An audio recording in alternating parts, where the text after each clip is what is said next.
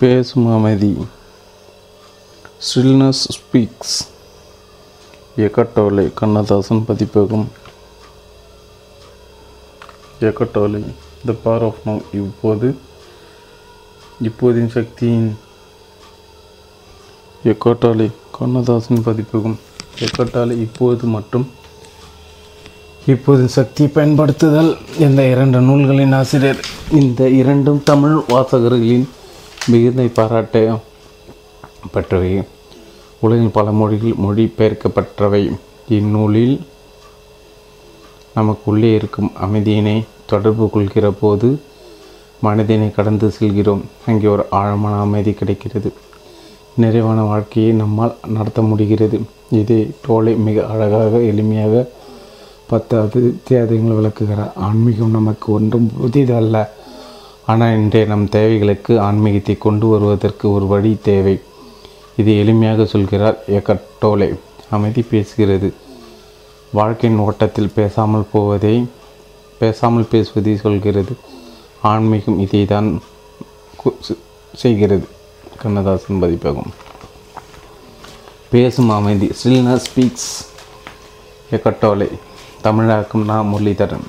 கண்ணதாசன் 23 கண்ணதாசன் சாலை, தியாகராய நகர், சென்னை 6,17,000. தொலைபேசி 24 33 26 82. மதுரை, கோவை, பாண்டி, வேலூர். பொருளடக்கம். அறிமுகம். ஆசிரியரை பற்றி. அத்தியாயம் 1 அமைதியும் சலனமற்ற நிலையும். 2 சிந்திக்கும் மனத்திற்கு அப்பால். 3 அத்தியாயம் 3 தன்முனைப்புள்ள நான். அத்தியாயம் 4 இப்பொழுது. அத்தியாயம் 5 உண்மையில் நீங்கள் யார். அத்தியாயம் ஏற்றுக்கொள்ளுதலும் தன்னொப்படைப்பும். அத்தியாயம் 7 இயற்கை. அத்தியாயம் 8 உறவுமுறைகள். அத்தியாயம் 9 இறப்பு சாசுவாதமும். அத்தியாயம் 10 துன்பங்களும் துன்பத்தின் முடிவும். முகவுரை. புதிதாக ஏதாவது தகவல்களையோ நம்பிக்கைகளையோ அல்லது வாழ்க்கை நெறிமுறைகளையோ அல்லது ஏற்கனவே நீங்கள் அறிந்தவற்றுக்கு கூடுதலாக கற்பிக்கவோ ஒரு உண்மையான ஆன்மீக ஆசிரியரிடம் ஆசிரியர் என்ற சொல்லுக்கான மறுபடி இலக்கணப்படி எதுவும் இல்லை. அத்தகைய ஒரு ஆன்மீக குருவின் ஒரு வேலை என்னவென்றால் உண்மையில் நீங்கள் யார் என்பதை உங்கள் உள்மனத்துக்கு நன்கு தெரிந்திருந்தாலும் அதை நீங்கள் உணர முறையாடுபடி எது உங்களை வேறுபடுத்துகிறதோ அதை களைவது மட்டுமே ஆகும். உங்களது ஆழ்மான பரிணாமத்தையும் அதனுள் உரையும் பேரமைதியையும் நன்கு திறந்து வெளிச்சம் போட்டு காண்பவரே ஆன்மீக குரு ஆவார். புரட்சிகரமான புது சிந்தனைகளையோ கோட்பாடுகளையோ புது கொள்கைகளையோ அல்லது அறிவுபூர்வமான கலந்துரையாடல்களையோ இந்நூலில் அல்லது இந்த ஆன்மீக ஆசிரியரிடம் எதிர்பார்த்தால் நீங்கள் ஏமாற்றமடையக்கூடும். வேறு விதமாக சொன்னால் இந்நூலில் அறிவுக்கு ஒரு விருந்தை எதிர்பார்த்தால் அப்படி எதுவும் கிடைக்காது. மேலும் அந்த நோக்கமுடன் இந்நூலை படித்தால் சொல்லப்படும் உண்மையின் சாரத்தை நீங்கள் தவறவிடக்கூடும். ஏனென்றால் இந்நூலில் சாராம்சம் இது சொல்லப்படும் வார்த்தைகளில் இல்லை. அதில் உங்களுக்குள்ளே உள்ளுரை பேருண்மையாக உள்ளது. இதை மனதில் கொண்டு அதைவிட முக்கியமாக உணர்ந்து இந்நூலை படிப்பது நன்மை பயக்கும். இந்நூலில் காணப்படும் வார்த்தைகள் வெறும் அறிவிப்பு பலகைகளே ஆகும். அவை சுட்டி காட்டும் உண்மைகள். நமது சிந்தனைக்குள் அடக்க முடியாத ஒரு உன்னத பரிணாமத்தில் உறையும் உண்மைகள். மகிழ்ச்சியும் எழுச்சியும் உள்ள பேரமைதி அப்பரிமாணத்தின் தனித்தன்மை. இந்நூலை படிக்கும்போது உள்ளார்ந்த அமைதியை நீங்கள் உணர்ந்தால் இந்நூல் உங்கள் நல்லாசிரியனாக தன் கடமை செய்கிறது என்று பொருள். நீங்கள் உண்மையில் யார் என்பதை உங்களுக்கு உணர்த்தி வீடு பெறும் பாதையை அது உங்களுக்கு சுட்டி காட்டுகிறது என்று பொருள். முன்னாட்டிலிருந்து பின்னாட்டவற்றை படித்துவிட்டு ஒதுக்கி வைக்கும் நூல் அல்ல இந்நூல். இந்நூலுடன் வாழுங்கள். இந்நூலை அடிக்கடி கையில் இடுங்கள். அதைவிட முக்கியமாக அடிக்கடிக்கையே வையுங்கள். அல்லது இந்நூலை வெறுமனை கையில் ஏந்துங்கள். படிக்காவிட்டாலும் பரவாயில்லை. பெரும்பான்மையான வாசகர் இந்நூலில் காணப்படும் ஒவ்வொரு பதிவையும் படித்து முன்பு நிறுத்தி படித்துவற்றி மனதில் பிரதிபலித்து சற்றே அமைதியாக இருக்க விருப்பப்படுவார்கள். அத்தருணங்களில் மென்மேலும் இந்நூலை படிப்பதை விட சற்று நிறுத்துவது சிறந்தது. இந்நூல் தன் கடமையை உங்களுக்கு ஆற்ற அதை அனுமதியுங்கள். அப்போதுதான் உங்களுக்கு அன்னிச்சையாக பழைய பல்லவியாக மீண்டும் மீண்டும் தோன்றும். உபயோகமற்ற எண்ணங்களிலிருந்து உங்களை விழிப்படைந்து வெளிவரச் செய்ய இதனால் முடியும். இந்நூல் பண்டைய தொன்மையான மனித சரித்திரத்திற்கு தெரிந்தவர் முதல் தோன்றியதாக பதிவு செய்யப்பட்ட இந்தியாவின் ஆன்மீக கற்பிகளான சுத்திரங்களின் முடிவாக அவைகளை இக்காலத்திற்கேற்ப அவைகளுக்கு புத்துயிர் கொடுக்கும் முகமாக அமைக்கப்பட்டுள்ளன. சூத்திரங்கள் பிரபஞ்ச உண்மைகளை நீதி வாக்கியங்களாகவும் சுரங்க சொல்பாய்களாகவும் நீண்ட வழக்கங்கள் இல்லாமல் கட்டும் சக்தி வாய்ந்த குறிமுட்கள் ஆகும். வேதங்களும் உபநிஷதங்களும் மிக தொன்மையாக பதிவு செய்யப்பட்ட சூத்திர வடிவில் அமைந்த ஆன்மீக போதனைகள் மகான் புத்தரின் போதனைகளும் அப்படிப்பட்டவை. இயேசு பிரானின் போதனைகளும் அவர் நல்கிய நீதி கதைகளும் கூட அவைகளின் கதை சொல்லும் பாணியை தவிர்த்து ஆராய்ந்த அவைகளும் சூத்திரங்களே. ஆழ்ந்தறிவும் பரந்த ஞானமும் கொண்ட பண்டை சீன நாட்டின் மெய்யறிவு புத்தகமான தாவூதே சிங் நூலும் சூத்திர வடிவிலே அமைந்துள்ளது. சூத்திர வடிவின் பெருநன்மை அதன் சுருங்கிய அமைப்பே. இந்த அமைப்பில் சொல்லப்படுவதை உணர்ந்து கொள்ள தேவைக்கு மேல் சிந்திக்க வேண்டிய அவசியமில்லை. அச்சூத்திரங்கள் என்ன சொல்லுகின்றன என்பதை விட அவைகள் சுட்டி காட்டுபவைகள் அவைகள் சொல்வதை விட மிகவும் சக்தி வாய்ந்தவை. இச்சூத்திர வடிவான பதிவுகள் இந்நூலின் முதல் அத்தியாயம் முழுவதும் மிக சுருக்கமான பதிவுகளாக அமைதி சலனமற்றிருப்பதும் பிரத்யேகமாக கொடுக்கப்பட்டுள்ளன. இவ்வத்தியாயம் மட்டுமே இந்நூல் முழு சாராயத்தையும் தன்னகத்தை கொண்டுள்ளது. ஒரு சில வாசகர்களுக்கு இந்த அத்தியாயம் மட்டிலுமே போதுமானது. மேலும் விவரம் வேண்டும் என்றவருக்கு மற்ற அத்தியாயங்கள் எழுதப்பட்டுள்ளன. பண்டைய சூத்திரங்கள் போல இந்நூலில் உள்ள எழுத்துக்கள் ஆழ்ந்த அமைதியும் அசைவின்றி இருக்கும் ஒரு உள்ளுணர்வு விழிப்புணர்விலிருந்து தோன்றியவை, புனிதமானவை. ஆனாலும் பண்டைய சூத்திரங்களைப் போல அல்லாமல் இவ்வெழுத்துக்கள் எந்த ஒரு தனி மதத்தையோ அல்லது எந்த ஒரு தனி ஆன்மீக பாரம்பரியத்தையோ சார்ந்தவை அல்ல. அது மட்டுமல்ல, இவைகள் மனித இனம் அத்துணைக்கும் எளிதில் அணுகக்கூடியவைகளாக இருக்கின்றன.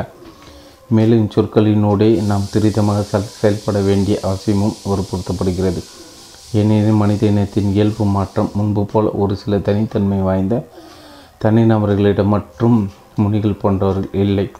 அது ஒரு தேவையற்ற ஆடம்பரமும் அல்ல. மனித இனம் தன்னை தானே அடித்து கொள்ளாமல் இருக்க இவ்வியல்பு மாற்றம் மிகவும் அத்தியாவசியமான ஒன்றாக இருக்கின்றது. தற்சமய மனித இனத்தின் பண்டைய காலத்திய விழிப்புணர்ச்சியும் இக்காலத்தில் உதயமாகி வரும் புதுமையான விழிப்புணர்வும் ஒன்றாக துரித கதியில் அரங்கேறி கொண்டு இருக்கின்றன. முரண்பட்டவைகளாக தோன்றினாலும் உண்மையில் மனித இனத்தின் நல்லியல்புகளும் தீயல்புகளும் இணைந்தே வளர்ந்து கொண்டிருக்கின்றன. ஆனால் தீயல்புகள் அவைகள் போடும் கூச்சலினால் இரைச்சல்களால் இதில் நம் கவனத்தை கவர்கின்றன. படிக்கும்போது உங்கள் மனதில் சிந்தனைகளாக மாறவல்ல சொற்கள் இந்நூலில் பயன்படுத்தப்பட்டுள்ள, ஆனால் அச்சிந்தனையில் தோன்றக்கூடிய எண்ணங்கள் உங்கள் மனதில் மீண்டும் மீண்டும் தோன்றும். கூச்சலிடம் சுயநலம் கொண்ட பிறர் கவனத்தை ஈர்ப்பதற்கென்றே தோன்றுகின்ற வழக்கமான சாதாரணமான தேவையற்ற எண்ணங்களாக இருக்காது. ஒரு உண்மையான ஆன்மீக குருவைப் போல தொன்மையான சுஸ்திரங்களைப் போல இந்நூலில் காணப்படும் சொற்கள் என்னை பார் என்று சொல்லாமல் எனக்கு அப்பால் நோக்குக என்று கூறுகின்றன. ஆசைவற்ற மிக ஆழமான அமைதி நிலையிலிருந்து தோன்றியதன் காரணமாக இச்சொற்கள் உங்களையும் அப்படிப்பட்ட ஆழ்ந்த அமைதி நிலைக்கு தாங்கள் தோன்றி அதே நிலைக்கு அழைத்து செல்லும் சக்தி வாய்ந்தவை. சலனமற்றிருக்கும் நிலையே ஆழ்ந்த உள்ளமைதியான சமாதி நிலை. அச்சலனமற்ற சமாதி நிலை உயிர் வாழ்வனவற்றின் சாரம். அப்படிப்பட்ட ஆழ்ந்த அமைதி நிலையை இவ்வுலக இயல்பை மாற்றி நம்மையும் காப்பாற்ற கூடியது. ஆசிரியரை பற்றி ஆன்மீக குருவான ஆசிரியர் ஜெர்மனி நாட்டில் பிறந்தவர். லண்டன் பல்கலைக்கழகத்தின் கேம்பிரிட்ஜ் பல்கலைக்கழகத்தில் கல்வி பயின்றார். அவருடைய 29 வயதில் ஒரு ஆழ்ந்த உள்ளூரை உருமாற்றம் அவருக்கு ஏற்பட்டு அவருடைய வாழ்க்கை தடத்தை அடிப்படையில் முழுமையாக மாற்றியது. அவரது வாழ்க்கையின் அடுத்த சில வருடங்கள் அம்மூலதத்துவ உருமாற்றலை நன்கு புரிந்து கொள்வதிலும் ஒருங்கிணைப்பதிலும் அந்த ஞானத்தை ஆழப்படுத்திக் கொள்வதிலும் செல்கின்றன. மிக நீண்ட உள்ளூரை ஆன்மீக பயணம் தொடர்ந்தது. பிறகு அவர் லண்டன் நகரி தனி மனிதர்களுக்கும் சிறிய குழுக்களுக்கும் ஆன்மீக ஆசிரியராகவும் ஆலோசகராகவும் தன் பணியை துவக்கினார். 1990 ஆண்டிலிருந்து அவர் கனடா நாட்டில் வான்கூவர் நகரில் வசித்து வருகிறார். எக்கர்ட் டோலே அவர்களின் முதல் புத்தகமான நியூயார்க் டைம்ஸ் பத்திரிகையின் புத்தக பட்டியலில் முதலிடம் பெற்ற அமோக விற்பனையான இப்போதின் சக்தி, த பவர் ஆஃப் நவ் 33 மொழிகளில் மொழிபெயர்க்கப்பட்டது. என்ற நூலும் அதன் தொடர்ச்சியான பெரும் போற்றுதல் பற்ற புதியதோர் பூமி A New Earth என்ற நூலும் நம் வாழும் இக்காலங்களில் மிகுந்த தாக்கத்தை உண்டுபடுத்தி ஆன்மீக நூலாக போற்றப்பட்டுள்ளன. எக்கட் டோலே அவர்களின் ஆழ்ந்த ஆயினும் எளிமையான போதனைகள் உலகமெங்கும் கணக்கற்ற மனிதர்களில் உள்ளமைதியும் முழு மனநிலையும் பெற உதவியுள்ளன.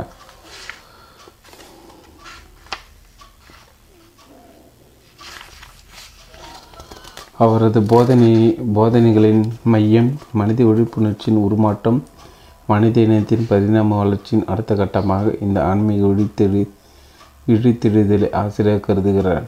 இவ்விழித்தெழுதலின் மிகவும் முக்கியமான பண்புக்கூறு நமது தன்முனைப்பு கொண்ட நான் என்கிற விழிப்புணர்ச்சியை கடந்து செல்வதாகும். தனிப்பட்ட நலனுக்கும் உலகில் நடைபெறும் கொடுமை நிறைந்த போராட்டங்களை முடிவுக்கு கொண்டு வரும் இது ஒரு முற்பாடு தேவையாகும். எக்கட் மிகவும் நாடி விரும்பப்படும் ஒரு பேச்சாளர். உலகம் முழுவதும் பயணித்து சொற்பொழிகள் நிகழ்த்துவார். அவருடைய பல சொற்பொழிகளும் அமைதியிட ட்ரீட் பேச்சுகளும் குறுந்தகடலாக வெளியிடப்பட்டுள்ளன. அவருடைய சொற்பொழிகள் பெரும்பான்மையை ஆங்கிலத்திலிருந்து அவ்வப்போது அவர் ஜெர்மன் மற்றும் ஸ்பானிஷ் மொழிகளும் சொற்பொழிவு ஆற்றுகிறார். இப்போதின் சக்தி, த பவர் ஆஃப் நவ், புதிதோர் பூமி, த நியூ எர்த் இவைகளை தவிர தியான முறையில் படிப்பதற்கு அமைதியின் செய்தி, பேசும் செய்தி, ஸ்டில்னஸ் ஸ்பீக்ஸ் என்ற இந்நூலை எழுதியிருக்கிறார். இப்போதின் சக்தி, த பவர் ஆஃப் நவ் நூலிலிருந்து தென்றெடுக்கப்பட்ட பகுதிகளை கொண்ட இப்போதின் சக்தி படகுதல், பிராக்டிங் த பவர் ஆஃப் நவ் என்ற நூல் பதிக்கப்பட்டுள்ளது. எக்கட் டோலே அவர்கள் அனைத்து நூல்களும் கண்ணதாசன் பதிப்பகம் வெளியிட்டுள்ளது. அதேயம் ஒன்று, அமைதியும் சலனமற்ற நிலையும். சலனமற்றும் இருக்கும் உள்ள அமைதியுடன் தொற்றுணர்ச்சி உங்களுக்கு நீங்கினால் உங்களுடனான தொற்றுணர்ச்சியை நீங்கள் இழந்து விடுகிறீர்கள். நீங்கள் அப்படி இழக்கும்போது இவ்வுலக சூழ்நிலையில் உங்களை இழக்கிறீர்கள். உங்கள் உள்ளறியும் நான் என்னும் பெருண்மை நிரசனத்திலிருந்து பிரிக்க முடியாத ஒன்று. இவ்வுண்மை வெறும் பெயர்களையும் வெளி உருவகங்களையும் கடந்த மிக ஆழமான அந்த நான். நிசலமான அமைதி நிலை நமது அடிப்படை இயற்கை. சலனமற்ற இருத்தல் என்றால் என்ன? நம்மகத்து உள்ளொரு புனிதமான எந்த அண்டவெளியில் இச்சொல்லின் சொற்கள் புரிந்து கொள்ளப்பட்டு சிந்தனைகளாக மாற்றப்பெறுகின்றனோ அவ்விடம் நிசலனத்தின் உறவிடம். இவ்விழிப்புணர்ச்சியின்றி நானும் கிட்டாது, சிந்தனைகள் கிடையாது, ஏன் உலகமே கூட கிடையாது. மனித உருவில் இருக்கும் நாமே தான் அவ்விழிப்புணர்வு. வெளி உலக இறைச்சலுக்கு இணை நான் உள்ளிறைச்சலான நம்முடைய சிந்தனைகள். வெளியண்டத்தில் நிலவும் அமைதிக்கு இணை நம் உள்ளூர் நிர்சலனம். எப்போதெல்லாம் உங்களை சுற்றி சற்று அமைதி நிலவுகிறதில்ல, அப்போதெல்லாம் அவன் அமைதியை நன்றாக கவனித்து பாருங்கள். பின்னர் அதில் ஆழ்ந்த கவனம் செலுத்துங்கள். அப்படி அமைதியை உணர்தல் உங்கள் உள் பரிமாணமாக இருக்கும். நிர்சலன நிலை விழித்திட செய்யும். இச்சலன மற்ற நிலையே நமக்கு பேரமைதியை உணர்த்த வல்லது. அப்படி நம்மை சுற்றி இருக்கும் அமைதியை உணரும்போது நீங்கள் சிந்தனை வயப்படாமல் இருப்பதையும் உணருங்கள். நீங்கள் விழிப்புணர்வோடு இருப்பீர்கள், ஆனால் சிந்தனற்று இருப்பீர்கள். அமைதியை நீங்கள் உள் உணர்ந்தவுடன் ஒரு சலனமற்ற சிந்தனையற்ற விழிப்புணர்வு உங்களுக்குள் விழித்திடும். நீங்கள் நிகழ்வுக்கு வந்துவிட்டீர்கள். ஆயிரம் காலங்களாக பயிற்சி கூட்டியமைக்கப்பட்ட சிந்தனை மயமான மனித மனத்திலிருந்து நீங்கள் வெளியே அடியெடுத்து வைத்து விட்டீர்கள். ஒரு மரம், ஒரு மலர், ஒரு செடியை கவனித்து பாருங்கள். உங்கள் உள்ளுணர்வுகள் அனைத்தையும் அவைகள் மேல் படரவிடங்கள். அவைகள் எவ்வளவு நிர்சலமானாக உள்ளன, எவ்வளவு மாட இருத்தலில் உள்ளன. இயற்கை உங்களுக்கு சலனமற்ற இருத்தலை கற்பிக்க அனுமதியுங்கள். ஒரு மரத்தை பார்த்து அதன் நிர்சலனத்தை உணர்ந்தறியும் போது நீங்கள் உடனே நிர்சலமாகி விடுவீர்கள். மரத்துடன் ஒரு ஆழ்ந்த நிலையில் நீங்கள் இணைந்து விடுவீர்கள். இவ்வண்டத்துள் உறையும் எவற்றையெல்லாம் நீங்கள் இவ்வாறு பார்க்கிறீர்களோ அவைகள் அனைத்துடன் நீங்கள் வேற்றுமையின்றி ஒருமைப்பாட்டுடன் இருப்பதை உணர்வீர்கள். அண்டத்தில் இருக்க அனைத்துடனும் நமக்குள்ள அவ்வேற்றுமையற்ற ஒருமை நிலையை உண்மையான அன்பாகும். நிர்சலனத்தை உணர அமைதியும் நிசத்தமும் உதவும். ஆனால் அவை அத்தியாவசியம் ஆனவை அல்ல. இறைச்சலினுடைய கூட எந்த சலனமற்ற புனிதமான அமைதி நிலையிலிருந்து அவ்வோசை எழுகிறதோ அவ அமைதி இடத்தை உங்களால் உணர முடியும். அப்படிப்பட்ட பேரமைதியான இடம் புனிதமான கலங்கமற்ற விழிப்புணர்வு தெளிவு. உங்களுடைய சிந்தனை ஓட்டங்களுக்கும் மற்ற புலனுணர்வுகளுக்கும் பின்னணியாக இருக்கும் விழிப்புணர்வு உங்களால் உணர்ந்து கொள்ள முடியும். இப்படிப்பட்ட விழிப்புணர்வு பற்றி விழிப்புணர்வு பெறுதலை நம் உள்ள அமைதிக்கும் சலனமற்ற நிலைக்கும் வழிவகுக்கும். அமைதியை குலைக்கும் ஓசைகள் கூட சத்தத்தை போல் நமக்கு உதவக்கூடியவைகளே. எப்படி நம் மனதில் தோன்ற ஓசையின் எதிர்ப்பையும் தடையும் விட்டுவிட்டு ஓசைகளை அனுமதிப்பதாலும் அவைகளை அப்படி இருக்க விட்டு விடுவதாலும் அவைகளும் நமக்கு உதவக்கூடியவை. எப்படி இருப்பதை அப்படியே ஒத்துக்கொள்ளுதல் உள்ள அமைதிக்கும் மனது சலனமற்ற நிலைக்கு வழிவகுக்கும். எப்போதெல்லாம் இத்தருணத்தை அப்படியே உள்ளது உள்ளபடி நீங்கள் முழு மனதோடு ஏற்றுக்கொள்கிறீர்களோ அத்தருணம் எப்படிப்பட்டதாக இருந்தாலும் நீங்கள் நிர்சலனமாகி விடுவீர்கள், அமைதி நிலைக்கு வந்து விடுவீர்கள். சிந்திக்கும் தருணங்கள் ஒரு இரண்டு சிந்தனைகளின் நடுவில் உள்ள மிகச்சிறிய வெற்றிடத்தை உணர்ந்து பழங்கள். அதேபோல் மற்றவருடனான உங்கள் உரையாடலில் இரண்டு வார்த்தைகளுக்கு நடுவே உள்ள மௌனமான நுண் இடைவெளி அல்லது ஒரு பியானோ அல்லது ஒரு புல்லாங்குழலின் இசை குறியீடுகளுக்கு நடுவே இருக்கும் நுண் நிசப்தத்தை மற்றும் நமது உள்மூச்சுக்கும் வெளிமூச்சுக்கும் உள்ள இடைவெளி உணர்ந்து பாருங்கள். இவ்வித நுண் இடைவெளிகள் உணர்ந்தறியும் போது ஏதோ ஒன்றை பற்றிய விழிப்புணர்வு சுத்தமான கலப்படமற்ற விழிப்புணர்வாக ஆகின்றது. உருவமற்ற வடிவமற்ற கலங்கமற்ற ஞானத்தில் உங்களுக்குள் உதயமாகி வெறும் உருவ வடிவான உங்கள் அடையாளத்தை மாற்றி பொருத்துகிறது. உண்மையான மெய்யறிவு மௌனமாகவே இயங்குகிறது. சலனமற்ற அமைதி நிலையில்தான் உருவாக்குதலும் சிருஷ்டியும் பிரச்சனைகளுக்கு தீர்வும் எழுகின்றன.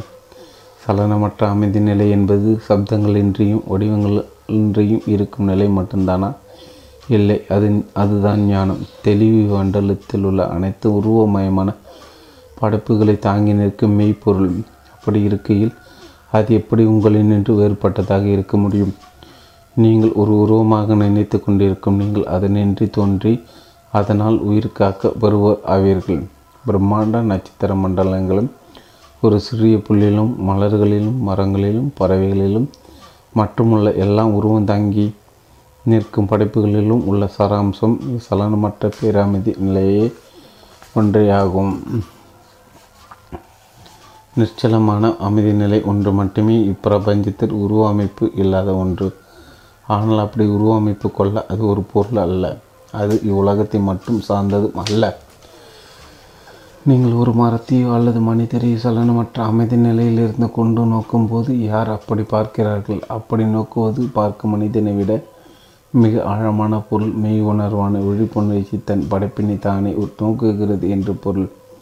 கடவுள் இப்பூ உலகை படைத்தார் என்றும் அது மிக நன்றாக அமைந்திருக்கிறது என்றும் கிறிஸ்துவ வேத நூலில் சொல்லப்பட்டு இருக்கிறது.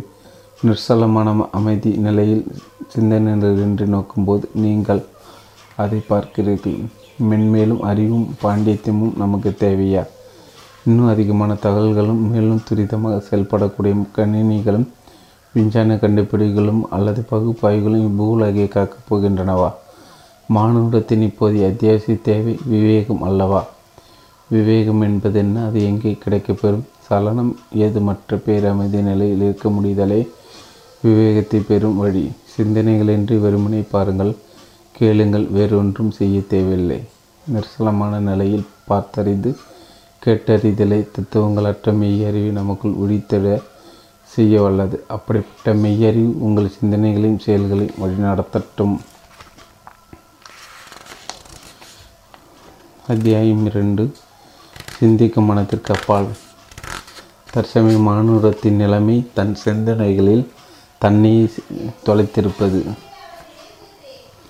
பெரும்பாலான மனிதர்கள் தங்கள் வாழ்நாள் முழுவதும் தங்கள் சொந்த சிந்தனைகள் சிறைப்பட்டை அச்சிந்தனைகள் எல்லைகளுக்குள்ளே கடித்து விடுகிறார்கள். அவர்கள் கடந்த காலத்தில் வரையறுக்கப்பட்ட அன்னிச்சையான குறுகிய சுய சிந்தனையால் உருப்பட்ட தான் என்ற நினைவுக்கு அப்பால் அவர்கள் செல்ல முயல்வது இல்லை. உங்களுக்குள் ஒவ்வொரு மனிதனுக்குள்ளும் இருப்பது போல் சிந்தனைகளை விட மிக ஆழமான ஒரு விழிப்புணர்ச்சி பரிமாணம் உள்ளது. நீங்கள் உண்மையில் யார் என்பதன் கரு சாராம்சம் அதுதான் நாம் அதை இருத்தல் ஞான தெளிவு அல்லது கட்டுக்குள் அடக்கப்படாத விழிப்புணர்வு என்று எப்படி வேண்டுமானாலும் அடைக்கலாம். பண்டைய உபதேசங்களப்படி அதுதான் உள்ளே குறையும் தெய்வம், கிறிஸ்து அல்லது உங்களின் புத்தர் இயல்பு.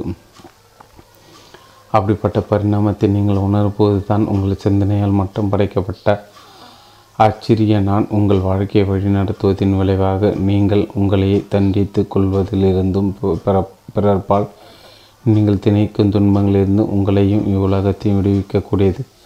அன்பு, பேரின்பம் உருவாக்கும் ஞானம், எல்லையற்ற ஆழ்மனது அமைதி போன்ற அப்படிப்பட்ட வரையறுக்கப்படாத பரிமாணத்தை பற்றி விழிப்புணர்வின்றி நமக்கு கிடைக்கப்பெறாது. உங்கள் மனதில் சதா அலைமோதும் எண்ணங்களை அவ்வப்போது அவை வெறும் எண்ணங்களே என்று உங்களால் அடையாளம் கொள்ள முடிந்தால், உங்கள் மனதில் உதயமாகும் உணர்ச்சிமயமான எதிர்வினை செய்ய தூண்டும் எண்ணங்களுக்கு நீங்களே சாட்சியாக வெறும் பார்வையாளராக மட்டும் இருக்க முடிந்தால், எந்த எல்லையிலும் ஆழ்மன அமைதி வெளியில் உங்கள் வாழ்க்கை என்னும் நிகழ்வு அரங்கேற்றப்படுகிறதோ அப்படிப்பட்ட எண்ணங்களும் உணர்ச்சிகளும் தோன்றுவதை அறிகிற அடையாளம் கண்டுகொள்கிற ஞானம் உங்களுக்குள் உதயமாகி கொண்டிருக்கிறது என்று பொருள். வெள்ளம் என பாய்ந்தோடும் நமது சிந்தனை அளவிட முடியாத உத்வேகத்தை கொண்டது. தங்களுடன் அவ்வெள்ளப்பெருக்கில் உங்களை எளிதில் இழுத்து செல்ல வல்லவை. நமக்குள் தோன்றும் ஒவ்வொரு எண்ணம்தான் அதிமுக்கியம் என்று பாசாங்கு செய்கிறது. உங்கள் கவனம் முழுமையும் தன்பால் இருக்கிறது. இதே உங்களுக்கான ஒரு புதுமை ஆன்மீக பற்றி உங்கள் சிந்தனைகளை அவ்வளவாக பொருட்படுத்தார்கள், முக்கியமானவைகளாக எண்ணாதீர்கள். எவ்வளோ எளிதில் மனிதர் தங்கள் கோட்பாடு சிறைக்குள் அடைப்பட்டு விடுகிறார்கள். மனிதன் மனமானது தன்னுடைய புரிந்து கொள்ளும் எதையும் அடக்கியாள உழையும் விருப்பத்தில் தன்னுடைய அபிப்பிராயங்களும் கொள்கைகளும் மட்டுமே உண்மையானவை என்று தவறுதலாக எண்ணிக்கொள்கிறது. இது இப்படிதான் என்று அது அடித்து கூறுகிறது. நீங்கள் உங்களது வாழ்க்கை அல்லது மற்றவர்களது வாழ்க்கை அல்லது அவர்களின் நடத்தை எப்படி பொருள் வியக்கம் கொண்டாலும் அல்லது நடக்கும் சமூகங்களின் எப்படிப்பட்ட தீர்ப்பை அளித்தாலும் அது ஒரு தனிப்பட்ட நோக்கு மட்டுமே. பல்வேறு சாத்தியமான நோக்குகளின் இதுவும் ஒன்று. அவ்வளவே. இவ்வுண்மையை உணர்ந்து கொள்ள நீங்கள் உங்கள் சிந்தனை நிலையிலிருந்து மேம்பட்ட நிலையில் இருக்க வேண்டும். மனித மனம் சிந்திக்கும் சாத்திய கூறுகள் அனைத்தும் ஒரு கற்றை சிந்தனைகள். அவ்வளவே. ஆனால் மெய்ப்பொருள் என்பது அண்டத்தில் இருப்பவை எல்லாம் ஒன்றுடன் ஒன்று பிணைந்த ஒரு முழுமையாகும். அதில் எதுவும் தனியாகவோ அல்லது தானாகவோ இருக்கவில்லை. நமது சிந்தனைகள் தான் இப்பேர் உண்மை பல துண்டுகளாக உடைத்து விடுகின்றன, பல்வேறு கொள்கை துண்டுகளாக ஆக்கிவிடுகின்றன. மனிதனின் சிந்திக்குள்ள மனம் என்பது ஒரு பயனுள்ள சக்தி வாய்ந்த கருவி, சாதனம், அம்மட்டை. ஆனால் நமது வாழ்க்கை தன் கையில் எடுத்துக்கொள்ளும்போது அது நமக்கு ஒரு பெரிய தடைக்கல். அண்டம் நிறைந்த ஞானத்தில் நீங்களும் அதி ஞானமயமானவர் என்று நமது சிந்தைகள் ஞானத்தில் ஒரு துளிதான் என்பதை நீங்கள் உணர்ந்து புரிந்து கொள்ளாவிட்டால் உங்களது வெற்று சிந்தனைகள் உங்களை தங்களை கட்டுக்குள் வைத்திருக்கின்றன என்பதன் என்றுதான் பொருள். ஞானமோ விவேகம் சிந்தனையின் விளைபொருள்கள் அல்ல. ஒரு நபரின் மீதோ அல்லது ஒரு படைப்பின் மீதோ நீங்கள் முழுமையான உள்ளார்ந்த கவனத்தை அக்கறையுடன் செலுத்தும்போது மனதால் அல்லாமல் உங்களால் இருத்தலால் அச்சலின் விளைவாக ஆனந்த அறிதலின் அம்மிஞானம் உங்களுக்குள் உதயமாகிறது. அவ்வித உள்ளார்ந்த கவனம் செலுத்துதலே ஆதி நுண்ணறிவாகும். அதுவே ஆன்மா விழிப்புணர்ச்சியும் ஆகும்.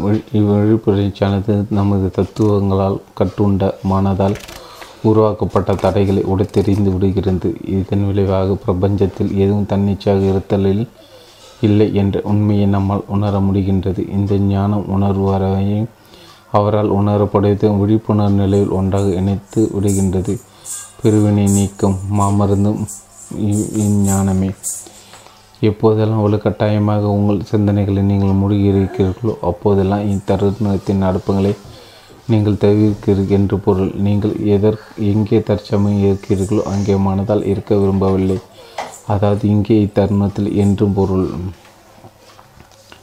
நமது சிந்தனைகள் மெய்மையும் உண்மையும் கண்டு உணர்ந்து கொள்ள முடியும் என்ற நமது தவறான நம்பிக்கையால் தான் பிடிவாத கோட்பாடுகள், அவை மதங்கள் பற்றியவை அல்லது அரசியல் அல்லது அறிவியல் சம்பந்தப்பட்டவை, எதுவாக இருந்தாலும் எழுகின்ற பிடிவாத கோட்பாடுகள் கூட்டுச் சிறைகளாகும். இதில் அதிசயம் என்னவென்றால் இச்சிறைகள் ஒரு போலித்தனமான பாதுகாப்பையும் எனக்கு தெரியும் என்ற தவறான எண்ணத்தையும் கொடுக்கின்றன. எனவே மனிதர் இச்சரைகளை மிகவும் நேசிக்கிறார்கள். மனிதர்கள் உண்டாக்கிய பிடிவாத கோட்பாடுகளைப் போல மனித இனத்தின் மீது தேவையற்ற துன்பத்தை பொழிந்து வேறு எதுவும் இல்லை. ஆனால் எப்பிடிவாத கோட்பாடும் விரைவிலே அல்லது பின்வரும் காலகட்டங்களிலோ இடிந்து நொறுங்கும் என்பதே உண்மை. ஏனென்றால் மெய்மை முடிவில் அதன் பொய்மை வெளிச்சம் போட்டு காட்டி விடும். இருந்தாலும் அப்பிடிவாத கொள்கையின் அடிப்படையான மாய தோற்றத்தை இனம் கண்டு கொள்ள விட்டால் அவை வேற்று உறவில் மறுபடியும் தோன்றவே செய்யும். எது அதன் அடிப்படையான மாயத்தோற்றம்? நம்முடைய சிந்தனைகளுடன் நம்மை அடையாளம் காட்டிக்கொள்ளுதல். ஆன்மீக விழித்திடுதல் என்பது கனவை ஏற்ற சிந்தனைகளில் விழித்திடுதலே ஆகும். வெறுமானோட சிந்தனை கிரகித்து புரிந்து கொள்ள முடியாத அளவுக்கு பறந்து விரிந்த எல்லைகளை கொண்டது விழிப்புணர்வு நிலை. நீங்கள் சிந்திப்பையெல்லாம் உண்மை என்று நம்புவதை நிறுத்தும்போது நீங்கள் சிந்தனை சிறையிலிருந்து வெளியே அடியெடுத்து வைக்கிறீர்கள். அப்படி சிந்திப்பவர் உண்மையான நீங்கள் இல்லை என்பதையும் தெள்ள தெளிவாக காண்கிறீர்கள். மனம் எப்போதும் இது போதாது என்ற நிலையிலே இருப்பதால் மேலும் மேலும் வேண்டும் என்கிற பேராசை கொண்டதாக இருக்கிறது.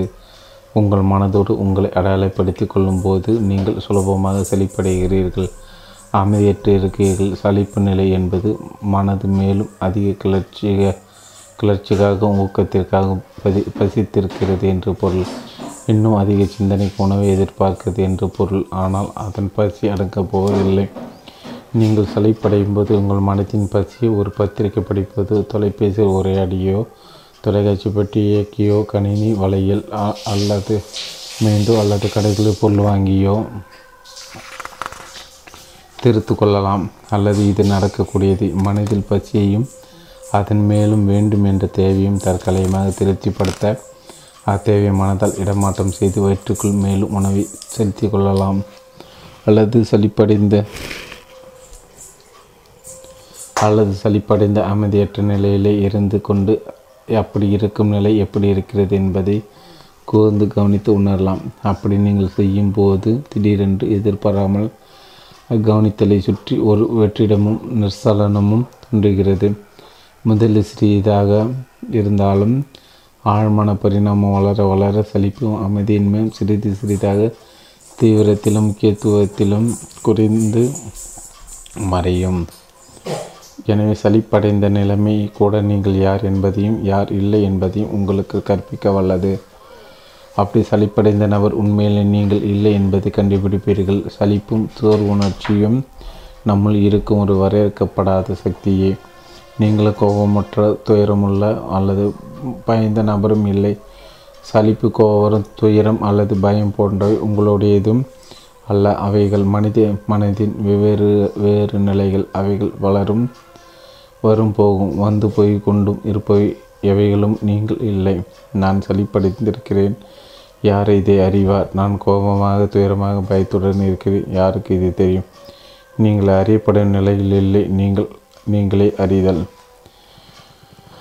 நமது பாரபட்சங்கள் நாம் நம்முடைய சிந்திக்கும் மனதுடன் நம்மை அடையாளம் கொண்டிருக்கும் என்பதை குறிக்கிறது. இதன் பொருள் என்னவென்றால், பிற சக மனிதர்களை நாம் கவனிப்பது இல்லை. எப்போது அவர்களை பற்றி நம் மனதில் தோன்றும் ஒரு தனிப்பட்ட கருத்து வடிவமாக தான் பார்க்கிறோம் என்று பொருள். மற்றொரு சக மனிதரின் உயிர்ப்பை ஒரு கருத்தாகவே மட்டுமே ஒப்பிட்டு காண்பது வன்முறைக்கு ஒப்பாகும். விழிப்புணர்ச்சியில் வேறு உண்டாத சிந்தனைகள் சுய தேவை மட்டுமே பூர்த்தி செய்பவைகளாக ஆக்க செயல்திறன் அற்றவைகளாக, செயல்பயிற்சி கொண்டவைகளாக ஆக்கி விடுகின்றன. விவேகமற்ற மதிநுட்பம் மிகவும் ஆபத்தானது, பேரழிவு விளைவிக்கக்கூடியது. இந்நிலை தான் பெரும்பான்மையான மானுடத்தின் தற்போதைய நிலைமை. அறிவியலாகவும் தொழில்நுட்பமாகவும் கருவி நிற்க நமது அறிவானது இயல்பில் நன்மை தீமைகளின்றி இருப்பையாகனாலும் அவை விவேகத்தில் வேறு ஒன்றாத சிந்தனைகளிலிருந்து தோன்றுவதால் அவை பெரும்பாலும் அழிவுத்தன்மை கொண்டவைகளாக இருக்கின்றன. மனித பரிணாம வளர்ச்சியின் அடுத்த அடி சிந்தனைகளை கடந்து செல்லுதல். அப்படி செய்தல் நமது அவசரமான, அத்தியாவசமான செயலாகும். இதன் பொருள் நாம் இனிமேல் சிந்திக்கவே கூடாது என்பதல்ல. ஆனால் முழுமையாக சிந்தனைகளுடன் நம்மை அடையாளம் கொள்ளக்கூடாது, சிந்தனைகளின் உடமையாக ஆகிவிடக்கூடாது என்று பொருள். உங்கள் உடலின் ஊடே பாயும் சக்தியை உணர்ந்து கொள்ளுங்கள். உடனே உங்கள் சிந்தனைகளின் வேகம் மெல்ல மெல்ல குறையும் அல்லது முழுமையாக நின்றுவிடும். உங்கள் கைகளில், உங்கள் கால்களில், உங்கள் அடிவற்று பகுதியில், உங்கள் மார்பு பகுதியில் அச்சக்தியை உணருங்கள். நீங்களே உயிர்ப்பாக இருப்பதை, உங்கள் உடலுக்கு உயிர் ஊட்டும் சக்தியாக இருப்பதை உணர்வீர்கள். ஏற்ற இறக்கமும் அலைப்பாய்தலும் கொண்ட உங்கள் உணர்ச்சிகளுக்கு கீழே உங்கள் சிந்தனைகளுக்கு அஸ்திவாரமாக ஆழ்மானத்தில் உள்ள உங்கள் உயிர்ப்புக்கு உங்கள் உடல் அப்போது ஒரு முகப்பொழியாக அமைகிறது. உங்களுக்குள்ள ஒரு உயிர் துடிப்பை உங்கள் அறிவால் மட்டுமல்ல உங்களின் ஜீவ முழுவதிலும் உணர முடியும். அந்த உயிர்ப்பு நிலையில் உங்கள் உடலில் உள்ள அத்தனை உயிர் அணுக்களிலும் அந்த உயிரோட்டம் இருப்பதால் உங்களுக்கு சிந்திக்க வேண்டிய தேவையே இருக்காது. இருப்பினும் அந்நிலையில் நடைமுறை தேவைக்கு ஏதேனும் சிந்தனை தேவைப்பட்டால் அது நிச்சயம் அங்கு இருக்கும் அறிவு சார்ந்த மனதை விட மிக உயர்ந்த நுண்ணறிவான நீங்களே பயன்படுத்தும். அந்த நுண்ணறிவானது மிக இனிமையாக அழகாக இயங்கி உங்களின் ஜீவன் மூலமும் தன்னையே வெளிப்படுத்தி கொள்ளும். உங்கள் வாழ்க்கை பாதையில் பல சந்தர்ப்பங்களில் மிக குறைவான கால அளவில் நிகழ்ந்திருக்கக்கூடிய இயற்கையாகவும் தன்னிச்சையாகவும் தோன்றும் சிந்தனைகளற்ற விழிப்புணர்வு நேரங்களை நீங்கள் கவனிக்க தவறி இருக்கலாம். ஏதோ ஒரு வகை கைவினையிலோ அல்லது நடந்து கொண்டோ அல்லது ஒரு விமானத்தில் காத்து கொண்டு இருந்தாலோ அச்செயலின் போது முழுமையாக நிகழ்தலில் நீங்கள் இருப்பதால் வழக்கமான தொடர் சிந்தனைகளின்றி விழிப்புணர்வு உள்ள நிகழ்தல் நிலையில் நீங்கள் இருந்திருப்பீர்கள். அதே போல் நீங்கள் எல்லா வானத்தை நோக்கி வேந்து கொண்டு இருந்திருக்கலாம் அல்லது மற்றொருவருடன் அவர்களை பற்றி உங்களின் உள் வர்ணனைகள் எதுவுமின்றி கேட்டுக்கொண்டும் இருந்திருக்கலாம். அத்தருணங்களில் உங்கள் உணர்ந்தறிதல் சிந்தனை மேகமூட்டமின்றி படிகம் போல் தள்ள தெளிவாக இருந்திருக்கும். எனினும் நம் அறிவு சார்ந்த மனதிற்கு இவையெல்லாம் முக்கியத்துவம் வாய்ந்தவை அல்ல. ஏனென்றால் அதற்கு இவைகளை விட அதிக முக்கியமான விஷயங்களை சிந்திப்பதற்கு நிறைவே இருக்கின்றன. மேலும் நாம் அறிவார்ந்த மனதிற்கு இவ்வித சில தருணங்கள் நினைவில் தங்கக்கூடியவைகளாக மறக்க முடியாதவைகளாக இல்லை. அதனால் தான் நீங்கள் விழிப்புணர்வு உள்ள நிகழ்தல் தருணங்களை கவனிக்க தவறிவிடுகிறீர்கள். இதில் உண்மை என்னவென்றால் இவ்வித சிறிய தருணங்கள் தான் உங்களுக்கு ஏற்படக்கூடிய மிகவும் முக்கியத்துவம் வாய்ந்த தருணங்கள் ஆகும். வெறும் சிந்தனையிலிருந்து விழிப்புணர்வு உள்ள நிகழ்தல் நிலைக்கு நீங்கள் வருவதற்கு ஆரம்ப நிலைகள் இவையே. ஒன்றும் தெரியாத நிலையில் இயல் அமைதியுடன் நிம்மதியாக இருக்க பழகுங்கள். நமது சிந்திக்கும் மனமானது எப்போது முடிவுகள் எடுப்பதிலும் விளக்கங்களை நாடும் அமைதியற்ற நிலையிலே இருப்பதால் இப்படிப்பட்ட தெரியாத நிலை நம்மை சிந்திக்கும் மனத்திற்கு அப்பால் இட்டு செல்லும். நம் மனது தெரியாத நிலையில் இருக்க அஞ்சுகிறது. எனவே தெரியாத நிலையில் நீங்கள் நிம்மதியாக இருக்கும்போது நீங்கள் சிந்திக்க மனத்தை கடந்து வருகிறீர்கள். அப்படிப்பட்ட சிந்தனைக்கு அப்பால் நிலையிலிருந்து கருத்துக்கள் கொள்கைகள் அற்ற ஓர் ஆழ்ந்த அறிதல் நம்முள் உதயமாகிறது. கலைப்படைப்புகள், விளையாட்டு, ஆடல் பாடல், கற்பித்தல், கலந்தாலோசித்தல் போன்ற துறைகளில் அனுபவத்துணர்வு பெற்றவர்களுக்கு அவைகளில் மனமாற அவர்கள் ஈடுபடும்போது அவர்களை சிந்திக்குமானது அதில் ஈடுபடுத்தப்படவில்லை அல்லது அது பின்னுக்கு தள்ளப்பட்டது என்று பொருள். உங்களுடைய மிக வெறிதான ஆனால் உங்களுடைய உயிர்ப்பின் சாராம்சமாக உள்ள ஒரு சக்தி பேரறிவு அப்போது உங்களை எடுத்தாள்கிறது. இந்நிலையில் முடிவெடுக்கும் செயல்முறை திட்டங்கள் இல்லை. எது உங்களிடம் இல்லாமல் தன்னிச்சையாக எல்லாம் சரியாக நிகழ்கிறதோ ஆனால் அவைகளை நீங்கள் செய்யவில்லை. வெற்றிகரமான வாழ்க்கை என்பது அடக்கியாளுதலுக்கும் அடக்குமுறைக்கும் எதிரானது, எதிர்மறையானது. நீங்கள் அறிவுசார் மனதை விட மிக பெரும் ஞான விழிப்புணர்ச்சியுடன் அணை சேர்ந்து விடுவதால் அது உங்கள் வழியாக செயல்படுகிறது, பேசுகிறது, எல்லா வேலைகளையும் செய்கிறது. சில சமயங்கள் ஒரு கணத்தில் எதிர்பாராது நிகழும் சில ஆபத்தான சம்பவங்கள் தற்காலிகமாக உங்கள் சிந்தனையோட்டத்தை நிறுத்தி உங்களுக்கு இருத்தலையும் விழிப்புணர்வு தயார் நிலையும் ருசி காட்டக்கூடும். மேய்மையும் என்பது நம் மனம் சார்ந்த அறிவு கிரகித்து உள்வாங்கி கொள்ளளவை விட பெருண்மையானது, மான பெரியது, அது அனைத்தையும் சூழ்ந்திருக்கிறது. எப்படிப்பட்ட உயர்ந்த சிந்தனையும் அதை தன்னுள் அடக்க முடியாது. முடிந்த அளவு பெருண்மை சுட்டி காட்ட மட்டும் முடியும். உதாரணத்துக்கு இருபது அனைத்தும் ஒன்றே என்று அறிவு சார்ந்த மனதால் சொல்ல முடியும். இது வெறும் குறி முழுக்க மட்டுமே.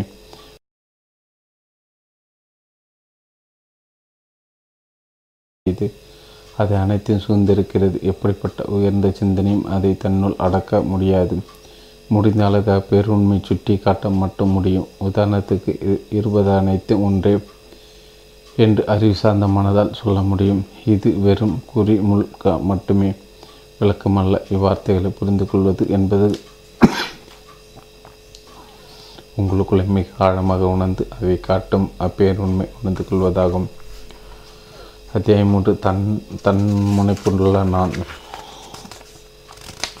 நம்முடைய சிந்திக்கும் மனமானது இடைவிடாமல் தன்னுடைய சிந்தனைக்கு விருந்தை தேடிக்கொண்டு இருப்பது மட்டுமல்ல, தன்னுடைய அடையாளத்திற்கும் தான் என்ற எண்ணத்தினாலும் உணவை தேடிக்கொண்டே இருக்கிறது. இப்படித்தான் தன்முனைப்பானது தோன்றி உயிர்த்தெழுந்து மறுபடியும் மறுபடியும் தன்னை உருவாக்கி கொள்கிறது. நீங்கள் உங்களை பற்றி நினைத்து கொள்ளும்போதும் அது உங்களை பற்றி பேசும்போதும் நீங்கள் குறிப்பிடும் சொல்லான நான் வழக்கமாக நான் என்னுடைய கதையும் என்பதை தான் குறிக்கிறது. இந்த நான் என்பது உங்களின் விருப்புகள் பயங்கள் விருப்பங்கள் ஆகியன ஆகும். எப்போதும் மனநிறைவும் திருப்தியும் இல்லாதது இந்த நான். கடந்த காலத்தில் வரையறுக்கப்பட்டு அந்நிச்சையாக கட்டுக்குள் வைக்கப்பட்டதும் வருங்காலத்தில் நிறைவை தேட கூடியதுமான நம் மனதால் உருவாக்கப்பட்டதுதான் இந்த நான். பரந்த நீர் பரப்பி தோன்றியடங்கும் சிறு அலைகளின் அமைப்பை போல இந்த நான் ஒரு நிலையற்ற தற்காலிக உருவாக்கும் என்பதை உங்களால் உணர முடிகிறதா? இது இப்படி கவனித்து உணர்வது யார்? யார் நமது பௌதிக உடல் மற்றும் உள்ளம் சார்ந்த மனம் இவைகளின் நிலையற்ற தன்மையை கவனித்து உணர்வது நான் தான்.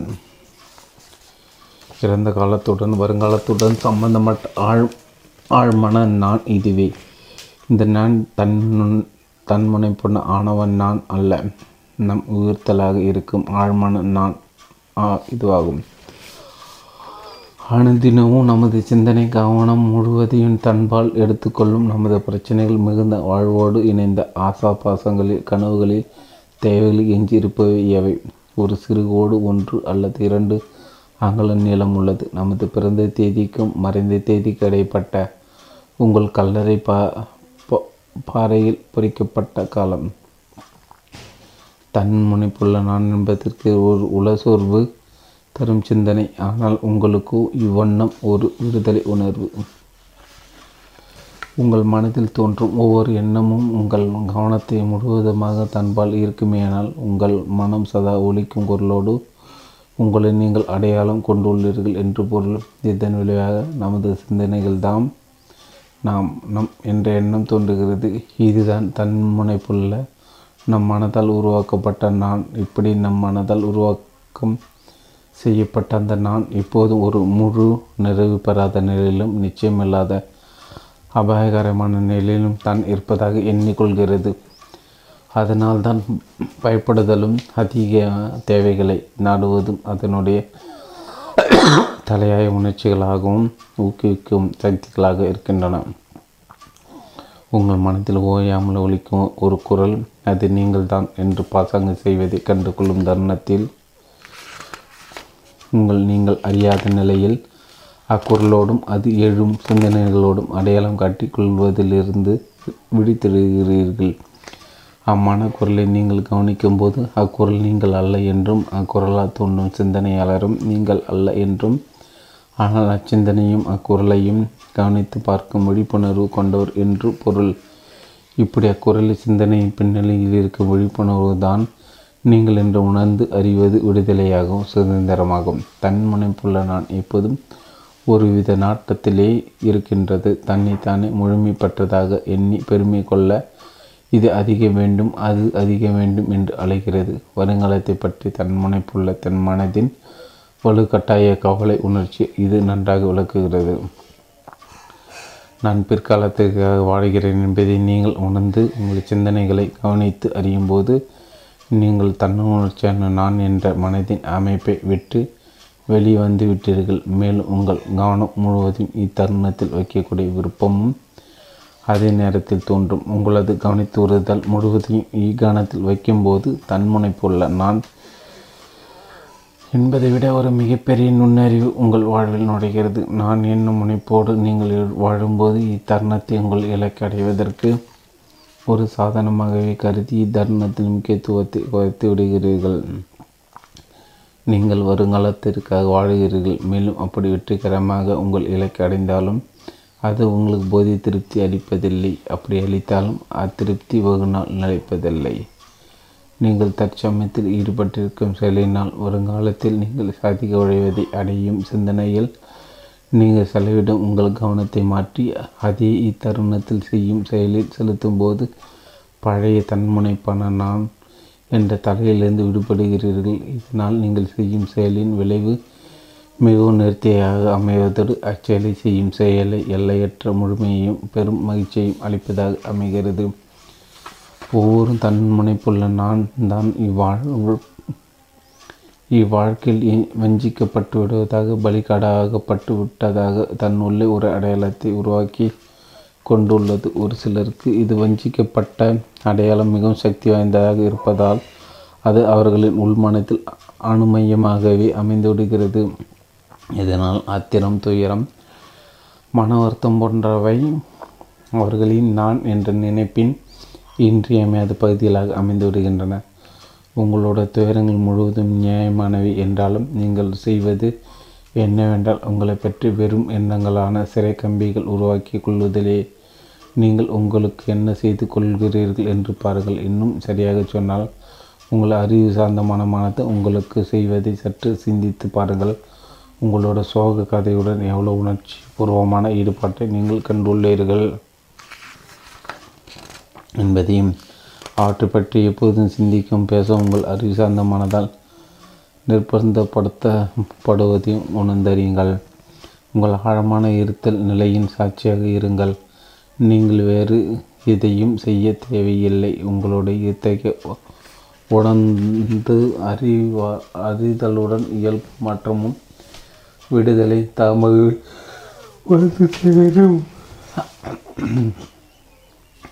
குறைப்பட்டு கொள்ளுதலும் எதிர்வினையாற்றுதலும் நம் அறிவு மனதால் மிகவும் நேசிக்கப்படும் படிவங்களாகும். இதன் மூலம் தன்முனைப்புள்ள நான் தன்னை வழிபடுத்திக் கொள்கிறது. பெரும்பாலான மனிதர்கள் புகார் கொடுத்தலும் எதிர்கடத்தாலும் எதிர்வினையாற்றுதலும் அவர்களுடைய சிந்தனை உணர்ச்சிகளின் செயல்பாடுகளாக இருக்கின்றன.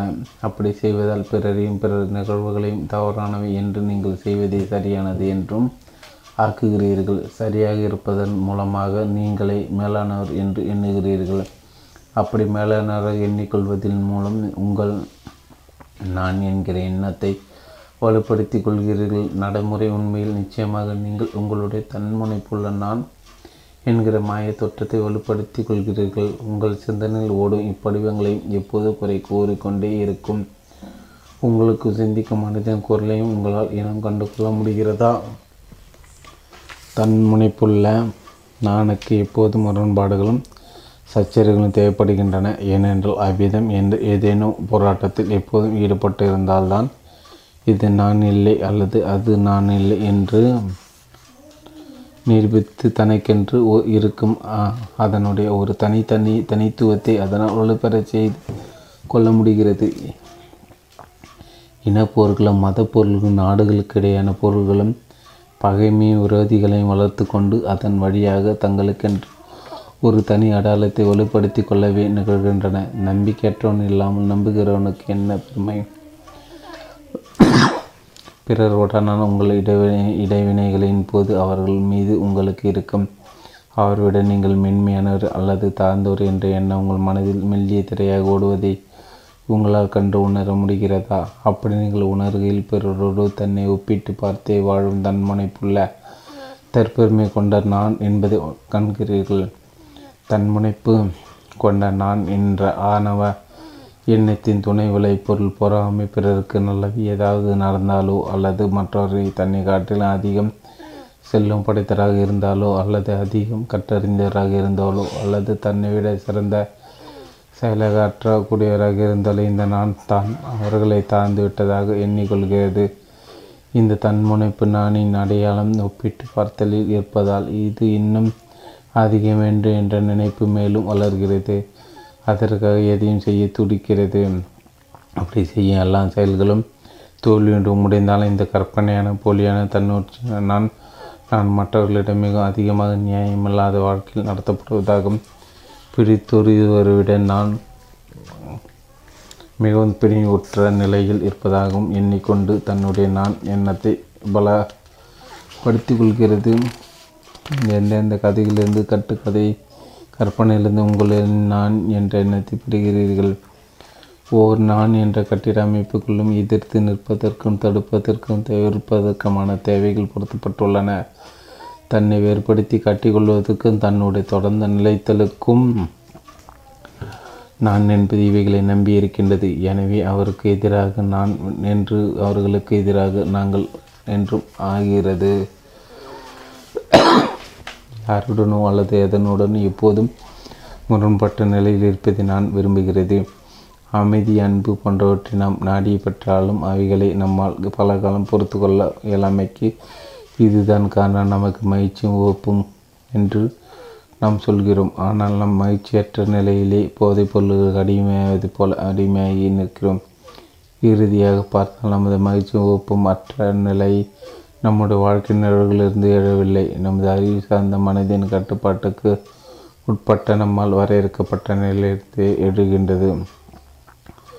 கடந்த காலங்களில் நீங்கள் செய்த அல்லது செய்ய தவறி சில செயல்கள் இன்றளவும் நீங்கள் ஒரு குற்ற உணர்வை சுமந்து கொண்டிருக்கிறார். இது மட்டும் நிச்சயம். உங்களுக்குள் அன்று இருந்த விழிப்புணர்வு நிலைக்கு இன்று இன்னும் சரியாக சொன்னால் சுய விழிப்புணர்வற்ற நிலை கேட்டாற்போல் நடவடிக்கை எடுத்தீர்கள்.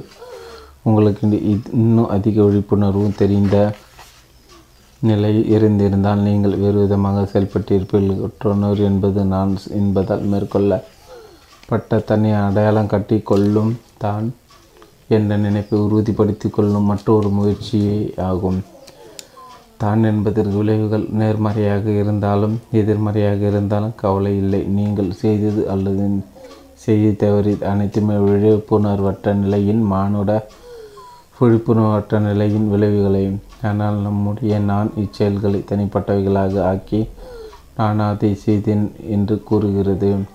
எனவே உங்களுக்குள் நீங்கள் நான் நல்லவன் அல்ல என்ற ஒரு பிம்பத்தை சுமந்து வாழ்கிறீர்கள். மனித சரித்திரத்தில் நெடுகிலும் மனிதர்கள் ஒருவர் மேல் ஒருவரில் கணக்கில் அடங்க கொடூர வன்முறையான ஊறுபாடும் இழப்பும் உண்டு பண்ணுகிற செயல்களை செய்திருக்கிறார்கள், இன்னமும் செய்து கொண்டிருக்கிறார்கள். அவர்கள் எல்லோருமே குற்றம் புரிந்தவர்களா அல்லது அச்செய்கள் எல்லாமே கண்டனத்திற்குரியவைகள் தானா? அல்லது அச்செய்கள் மனித விழிப்புணர்வின் வெளிப்பாடுகள் தானா? அல்லது நாம் விட்டுவிட்டு முன்னேற முயலும் மனித உருமலர்ச்சியின் மாற்றத்தின் ஒரு நிலையா?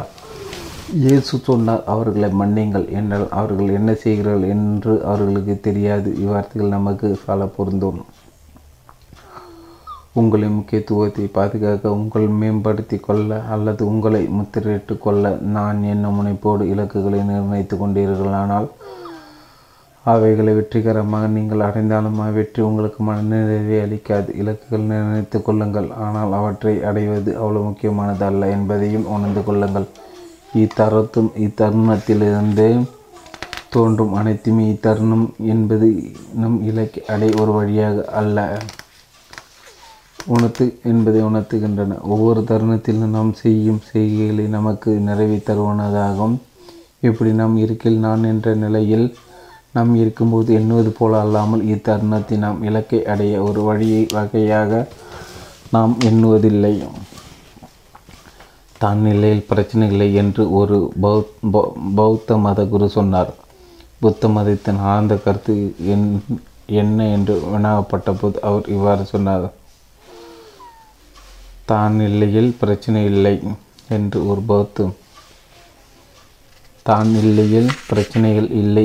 ஒரு பௌத்த குருவர் சொன்னார். புத்த மதத்தின் ஆழ்ந்த கருத்து என்ன என்று வினாவப்பட்ட போது அவர் இவ்வாறு சொன்னார். அதே நான்கு இப்பொழுது மேலோட்டமாக பார்க்கும்போது இக்கணம் என்பது பற்பல கணங்களில் ஒன்றுதான் என்று தோன்றுகிறது. நம் வாழ்க்கையில் ஒவ்வொரு நாளும் பலவிதமான நிகழ்வுகள் நடைபெறும் ஆயிரக்கணக்கான கணங்களை கொண்டதாகவும் இருந்தாலும் சற்று ஆழமாக பார்த்தால் எப்பொழுதும் எக்காலத்திலும் இருப்பது ஒரு கணம் மட்டுமே அல்லவா? வாழ்க்கை என்பதும் எப்போதும் இக்கணம் மட்டுமே அல்லவா? இதிலிருந்து இந்த ஒரு கணம் நீங்கள் எப்பொழுதும் தப்பித்து கொள்ள முடியாத ஒன்று. உங்கள் வாழ்க்கையின் ஒரே ஒரு நிரந்தர காரணி. என்ன நடந்தாலும் உங்கள் வாழ்வில் எவ்வளோ மாற்றங்கள் ஏற்பட்டாலும் ஒன்று மட்டும் உறுதியான நிச்சயம், அது எப்போதும் இப்போது தான்.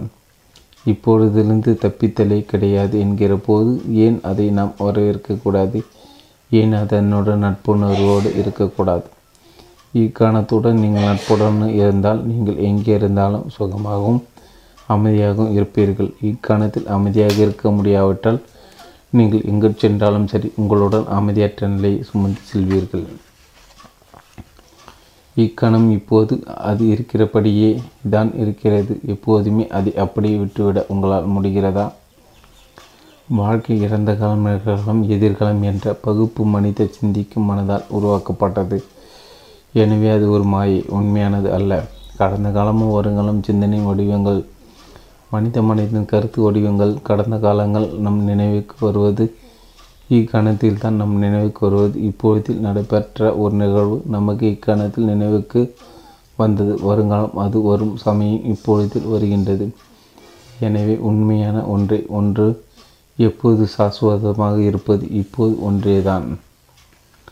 நம் கவனம் முழுவதையும் இக்கணத்தில் வைப்பதால் நம் வாழ்க்கைக்கு தேவையான தேவைகளை நாம் நிராகரிக்கிறோம் என்ற பொருள் அல்ல. அப்படி இப்போதில் கவனம் வைத்ததால் எது மூலமானதோ அதை அடையாளம் காணுகிறோம் என்று பொருளாகும். இதனால் மற்ற ஆற்ற வேண்டிய செயல்பாடுகளை வெகு எளிதில் நம்மால் செய்ய முடிகின்றது.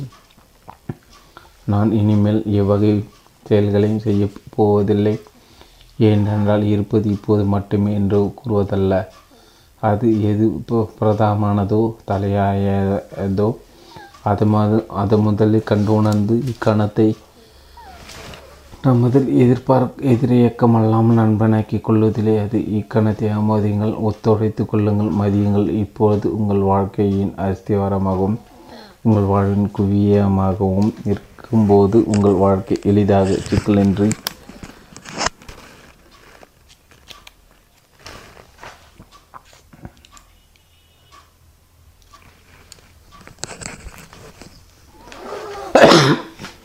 ஒவ்வொரு கவனம் முழுவதையும் இக்கணத்தில் வைப்பதால் நம்ம வாழ்க்கை தேவைகளை நம் நிராகரிக்கிறோம் என்று பொருள் அல்ல. அப்படி இப்போதில் கவனம் வைத்ததால் எது மூலமானதோ அதை அடையாளம் காணுகிறோம் என்று பொருளாகும். இதனால் மற்ற ஆற்ற வேண்டிய செயல்பாடுகளை வெகு எளிதில் நம்மால் செய்ய முடிகின்றது. நான் இனிமேல் எவ்வகை செயல்களையும் செய்ய போவதில்லை, ஏனென்றால் இருப்பது இப்போது மட்டுமே என்று கூறுவதால் அது எது பிரதானமானதோ தலையாயானதோ அது முதலில் கண்டுணர்ந்து இக்கணத்தை நமது எதிரியக்கமல்லாமல் நண்பனாக்கிக் கொள்வதிலே அது. இக்கணத்தை ஆமோதியுங்கள், ஒத்துழைத்து கொள்ளுங்கள், மதியுங்கள். இப்பொழுது உங்கள் வாழ்க்கையின் அஸ்திவாரமாகவும் உங்கள் வாழ்வின் குவியமாகவும் இருக்கும்போது உங்கள் வாழ்க்கை எளிதாக சிக்கலென்று மடிப்படைகிறது. வீட்டில் சமையல் கலைகளை அடுக்கி வைப்பது, வியாபார யுக்தி வகுப்பது, ஒரு பயணத்துக்கு திட்டமிடுவது, எது அதிக முக்கியத்துவம் வாய்ந்தது? இவைகளை செய்தாலோ அல்லது இவைகளை செய்வதன் மூலம் நீங்கள் அடைய நினைக்கும் பயன்களா? இக்கணமா அல்லது வருங்காலத்தின் ஏதாவது ஒரு கணமா? இக்கணத்தை அகற்ற வேண்டிய ஒரு முட்டுக்கட்டையாக நடத்துகிறீர்களா? வருங்காலத்தில் மிக முக்கியமான ஒரு தருணத்தை அடைய வேண்டும் என்று நினைக்கிறீர்களா? அநேகமாக அனைவரும் தங்கள் வாழ்நாட்களில் பெரும்பகுதி இப்படி தான் வாழ்கிறார்கள். வருங்காலம் என்பது இப்போதாக வறுமையின்றி வருங்காலமாக வருவதே இல்லை. எனவே இப்படி வருங்காலத்தையே எண்ணி வாழ்வது செயல் பிறழ்ச்சி சரியற்ற வாழ்க்கை முறையாகும். இப்படி வாழ்வதால் அடிநீரோட்டமாக அமைதியின்மை, பதற்ற மனநிறைவின்மை போன்றவை தொடர்ச்சியாக இருந்து கொண்டே இருக்கும். இவ்வித வாழ்க்கை இப்போது இக்கணம் இப்போதும் இப்போதாக இல்லாமல் இல்லை என்கிற பேர் உண்மை வாழ்வை மதிப்பதில்லை. நம் உடலுக்குள் இருக்கிற உயிரோட்டத்தை உணருங்கள். அப்படி செய்வது இக்கணத்து நங்கூரம் பயிற்சி உங்களை நிற்க வைக்கும். முடிவாக இக்கணத்துக்கான இப்போது பொறுப்பை நீங்கள் ஏற்றுக்கொள்ளாத வரை உங்கள் வாழ்க்கைக்கு நீங்கள் பொறுப்பேற்றுக் கொள்ளவில்லை என்று தான் பொருள். என்னென்ன இப்போதில் மட்டும்தான் வாழ்க்கையை காண முடியும். இக்கணத்துக்கான பொறுப்பை ஏற்றுக்கொள்வது என்றால் இப்பொழுதின் தகைமையை நம் மனதுள் எதிர்க்காமல் இருப்பது, அதனுடன் வாதிடாமல் இருப்பது என்று பொருளாகும். வாழ்க்கையுடன் மனப்பூர்வமாக இணைந்து வாழ்வது என்று பொருள். இப்போது எப்படி என்பது எப்படி இருக்கிறதோ அப்படி தான் இருக்கும். ஏனென்றால் அது வேறு வகையில் இருக்க முடியாது. புத்தம் அதை தன் முன்னமே அறிந்தது. இயற்பில் வல்லுநர்கள் இப்போது உறுதி செய்து என்னவென்றால், தனிமைப்படுத்தப்பட்ட பொருள்களையோ அல்லது நிகழ்வுகளோ இவ்வண்டத்தில் எதுவும் கிடையாது. வெளி தோட்டத்தில் கீழ்ப்பரப்பில் பிரபஞ்சத்தில் இருக்க அத்தனை பொருள்களும் ஒன்றோடு ஒன்று பின்னி பிணைந்தவை. இப்பொழுது எடுத்துக்கொண்டுள்ள தோற்றத்தை உருவாக்கிய அண்டத்தின் முழுமையின் ஒரு பகுதியானவை. இப்போது இருப்பதை சரி என்று ஏற்றுக்கொண்டவுடன் நீங்கள் வாழ்க்கையின் சக்தியுடனும் நுண்ணறிவுடனும் ஒன்றி சீரமைந்து விடுகிறீர்கள். இதன் பிறகு உலகில் நேர்மறையான மாற்றங்கள் நிகழ நீங்கள் ஒரு பிரதிநிதியாக ஆகிவிடுகிறீர்கள். ஒரு எளிமையான ஆனால் மூலத்துவமான ஆன்மீக பயிற்சி என்பது என்னவென்றால், நமது உள்ளிலும் புறத்திலும் இப்போது நிகழ்வுகளை உள்ளவாறு ஏற்றுக்கொள்வது. உங்கள் கவனம் முழுவது இக்கணத்தில் நுழையும் போது ஒரு தெளிந்த விழிப்புணர்வு உண்டாகிறது. நீங்கள் ஒரு கனவு உலகத்திலிருந்து கடந்த கால வருங்கால கனவுகளிலிருந்து விடுத்தெழுது போன்ற நிலைக்கு வருகிறீர்கள். அவ்வளோ தெளிவு, அவ்வளோ எளிமை பிரச்சனைகளை உருவாக்கி கொள்ள இடமே இல்லை. இக்கணம் ஒன்று மட்டுமே அது இருக்கிறபடியே இக்கணத்தில் உங்கள் கவனம் முழுமையாக இருக்கும் சமயத்தில் வாழ்க்கை மிகவும் புனிதமானது என்று உணர்ந்து கொள்வீர்கள். உங்கள் புலன்களால் உணர்ந்தறிபவை அவை அனைத்துமே புனிதமானவை என்று அறிகிறீர்கள்.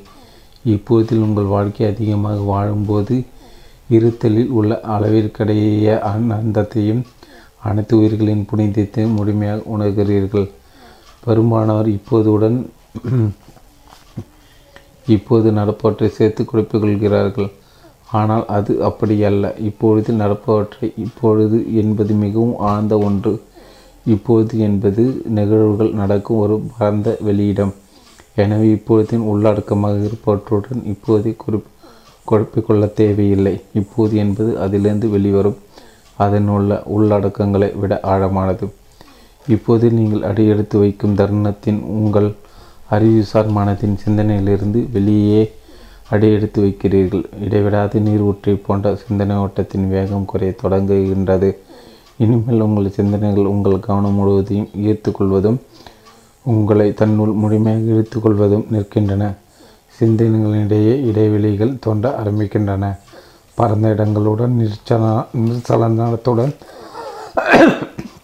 உங்களை சிந்தனைகளை விட நீங்கள் எவ்வளவு பரந்தகிறன்றவர் ஆழ்ந்தவர் என்று உணரத் தொடங்குகிறீர்கள். சிந்தனைகள், மனக்கிளர்ச்சிகள், புலனுணர்வுகள் போன்றவைகளும் மற்ற வகை அனுபவங்களும் உங்கள் வாழ்க்கையில் பொருளடக்கங்களாகும். என் வாழ்க்கை என்பது எதிலிருந்து நான் என்கிற உணர்வை பெறுகிறீர்களோ அதுவாகும். அது நீங்கள் என் வாழ்க்கை என்று நம்புவது அதன் பொருளடக்கத்தை மட்டுமே. மிகவும் வெளிப்படையான உண்மையை நாம் தொடர்ந்து கவனிக்க தவறிவிடுகிறோம். நமது உள்ளார்ந்த பெருண்மையான நான் என்று இருத்தலுக்கு நம் வாழ்வில் நடப்பவற்றிற்கும் வாழ்வின் பொருளடக்கங்களுக்கும் எவ்வித துன்பமில்லை. நான் என்ற இருத்தலுக்கு பரிணாமம் இப்போதோடு ஒன்றியது. அது எப்போதும் மாறுபடாத ஒன்று, ஒரே நிலையில் உள்ளது. குழந்தை பருவத்திலும் வயோதிகத்திலும் உடல் நலத்திலும் பிணிவுற்ற போதும் வெற்றியிலும் தோல்வியில் நான் என்ற இருத்தல் இப்பொழுதின் வெளியிடம். அது ஒரு ஆழ்ந்த நிலை மாற்றங்கள் இல்லாமல் இருக்கின்றது. ஆனால் வழக்கத்தின் வாழ்க்கையில் பொருளாடக்கங்களுடன் இது குழப்பிக் கொள்ளப்படுவதால் நான் என்பது இப்போதைய மறைமுகமாகவும் மங்களாகவும் மட்டுமே வாழ்வின் பொருளடக்கங்கள் மூலமாக பார்க்கிறீர்கள். வேறு விதமாக சொன்னால், நம்முடைய சூழ்நிலைகளாலும் நமது ஆற்று வெள்ளத்தை ஒத்த சிந்தனை வேகத்தாலும் இவ்வுலகின் பிற பொருள்களாலும் நமது இருத்தல் உணர்வு மறைக்கப்படுகின்றது. காலத்தாலும் இப்பொழுது தெளிவற்றதாக ஆக்கப்படுகின்றது. இதன் விளைவாக இருத்தலில் நீங்கள் வேரூன்றி இருப்பதை, உங்களுடைய மென்மையான தெய்வீகத்தை மறந்து இவ்வுலக நிகழ்வுகளில் உங்களை இழக்கிறீர்கள். குழப்பங்கள், கோபம், மனதொய்வு, வன்முறை, சச்சரவு போன்றவை மனிதர்கள் தாங்கள் உண்மையில் யார் என்பதை மறப்பதாலேயே உண்டாகின்றன. இருந்தாலும் உண்மையை உணர்ந்து கொண்டு எல்லாம் திரும்புவது எவ்வளவு எளிதானது. நான் என்னுடைய சிந்தனைகள் இல்லை, என்னுடைய மனக்கிளர்ச்சி, புலன், உணர்வுகள், அனுபவங்கள் எதுவும் இல்லை. நான் என் வாழ்க்கையின் பொருளடக்கம் அல்ல. நான் தான் வாழ்க்கை. அனைத்து நிகழ்வுகளும் அரங்கேறும் பரந்த வெளியிடம் நான். நான் தான் விழிப்புணர்ச்சி. நான் தான் இப்போது நான். உண்மையில் நீங்கள் யார்? இப்போது என்பது ஆழ்ந்த மட்டத்தில் உங்களிடமிருந்து பிடிக்க முடியாத ஒன்று. பல விஷயங்கள் உங்கள் வாழ்வில் முக்கியமானவை, ஆனால் ஒன்று மட்டும் முற்றிலும் முக்கியமானது. உலகத்தூரின் கண்களுக்கு முன்னால் நீங்கள் வெற்றி பெற்றவரா அல்லது தோல்வியுற்றா என்பது முக்கியமானது. நீங்கள் உடல்நலத்துடன் இருக்கிறீர்களா அல்லது பிணியுற்று இருக்கிறீர்களா, கல்வி கற்றவரா அல்லது கல்லாதவரா என்பன முக்கியமானவை. நீங்கள் பணம் படைத்தவரா அல்லது ஏழையா, இவைகள் நிச்சயமாக உங்கள் வாழ்க்கையில் வித்தியாசங்களை உருவாக்குவை ஆகும். இவைகள் அனைத்தும் முக்கியமானவை பெருமளவுக்கு, ஆனால் இவைகள் அனைத்தும் முற்றிலும் முக்கியமானவைகள் அல்ல. இவைகள் அனைத்தையும் விட மிக முக்கியமானது என்னவென்றால், சிறிது காலமே வாழக்கூடிய ஸ்தூலமாக பொருளாகிய தனி மனித உரிதாக்கப்பட்ட இந்த தான் என்பதன் சாரத்தை கண்டறிவதே. நம்முடைய வாழ்க்கையின் சூழ்நிலைகளை மறுசீரமைப்பதால் மட்டுமே நமக்கு அமைதி கிட்டாது. மிக ஆழ்ந்த மட்டத்தில் நாம் யார் என்பதை உணர்ந்தறிதலே நமக்கு அமைதியை தரும். அடுத்த பிரிவிலும் நாம் உண்மையில் யார் என்பதை உணர முடியாவிட்டால் மறுபிறப்பு என்பது பயனற்றதே. இப்பூ உலகில் துன்பங்கள் அனைத்தும் ஒரு தனிப்பட்ட உணர்வான நான் என்பதாலும் நாங்கள் என்பதாலும் மே விளைகின்றன. மேலும் இது நாம் உண்மையில் யார் என்பதன் சாரத்தை மூடி மறைத்து விடுகின்றது. உங்களோட ஆழ்ந்த சாராம்சத்தை நீங்கள் அறிந்திராத நிலையில் இருக்கும்போது துன்பத்தை விளைவிக்கிறீர்கள். இதுவே மாற்றமில்லாத உண்மை. நீங்கள் உண்மையில் யார் என்பதை உணராதால் உங்களுடைய இனிமையான தெய்வீக இருத்தலுக்கு மாற்றலாக உங்களது அறிவால் உண்டாக்கப்பட்ட தேவைகள் மிகுந்த பீதி நிறைந்த நான் என்பதை உருவாக்கி அதை பற்றி இருக்கிறீர்கள். போலியான தான் என்னும் உணர்வை பாதுகாத்து கொள்வதும் மேம்படுத்திக் கொள்வதும் உங்களுடைய முக்கிய செயல் நோக்கமாகின்றது. பொதுவாக வழக்கில் இருக்கும் பல கருத்து வெளிப்பாடுகளும் சில சமயங்களும் மொழியின் கட்டமைப்பு கூட மனிதர்கள் தாங்கள் யார் என்பது அவர்களுக்கு தெரியாது என்பதை வெளிப்படுத்துகின்றன. அவருடைய வாழ்வை தொலைத்து விட்டார் என்றும் என் வாழ்க்கை என்பது நாம் உடமையாக கொண்டுள்ளது போன்றும் அதை இழக்க முடியும் என்பதைப் போல சில சமயங்கள் பேசுகிறோம். ஆனால் உண்மை என்னவென்றால், நாம் ஒரு வாழ்வை பெற்றிருக்கவில்லை. நாம் தான் வாழ்க்கை ஒரே ஒரு உயிர்த்தல், ஒரு விழிப்புணர்வு. இந்த அண்டமெல்லாம் ஊடுருவி தற்காலிகமாக தன்னைத்தானே அனுபவித்து கொள்ள ஒரு கல்லாகவோ புல்லாகவோ ஒரு மிருகமாகவோ மனிதனாகவோ அல்லது ஒரு நட்சத்திரமாக அல்லது நட்சத்திர மண்டலமாக உருவெடுத்து நிற்கின்றது. உங்கள் ஆழ்மனதில் உங்களுக்கு இந்த மெய்மீன் ஏற்கனவே தெரிந்த ஒன்றுதான் என்று உங்களால் உணர முடிகிறதா? நீங்கள் முன்னமே அதுதான் என்று உங்களால் உணர முடிகின்றதா? நம் வாழ்வில் பல செயல்பாடுகளுக்கு காலம் தேவைப்படுகிறது. ஒரு புதிய தேர்ச்சி திறம் பெற, ஒரு வீட்டை கட்டி முடிக்க, ஒரு துறையில் வல்லுநராக, ஒரு கோப்பை தேநீர் தயாரிக்க போன்றவை இருந்தாலும் வாழ்வின் மிகவும் முக்கியமான ஒரே ஒரு செயலுக்கு, பேர் உண்மையான கருபொருளுக்கு, சுயமே காணலுக்கு காலம் என்பது பயன்படாது. இதன் பொருள் என்னவென்றால், வெளிப்பரப்பு தோற்றத்திற்கு அப்பால் நமது பெயர், பௌதிக உடல், நமது சரித்திரம், நமது கதை, இவைகளுக்கு அப்பால் நாம் உண்மையில் யார் என்று தெரிந்து கொள்வது. இதற்கு காலம் தேவையே இல்லை.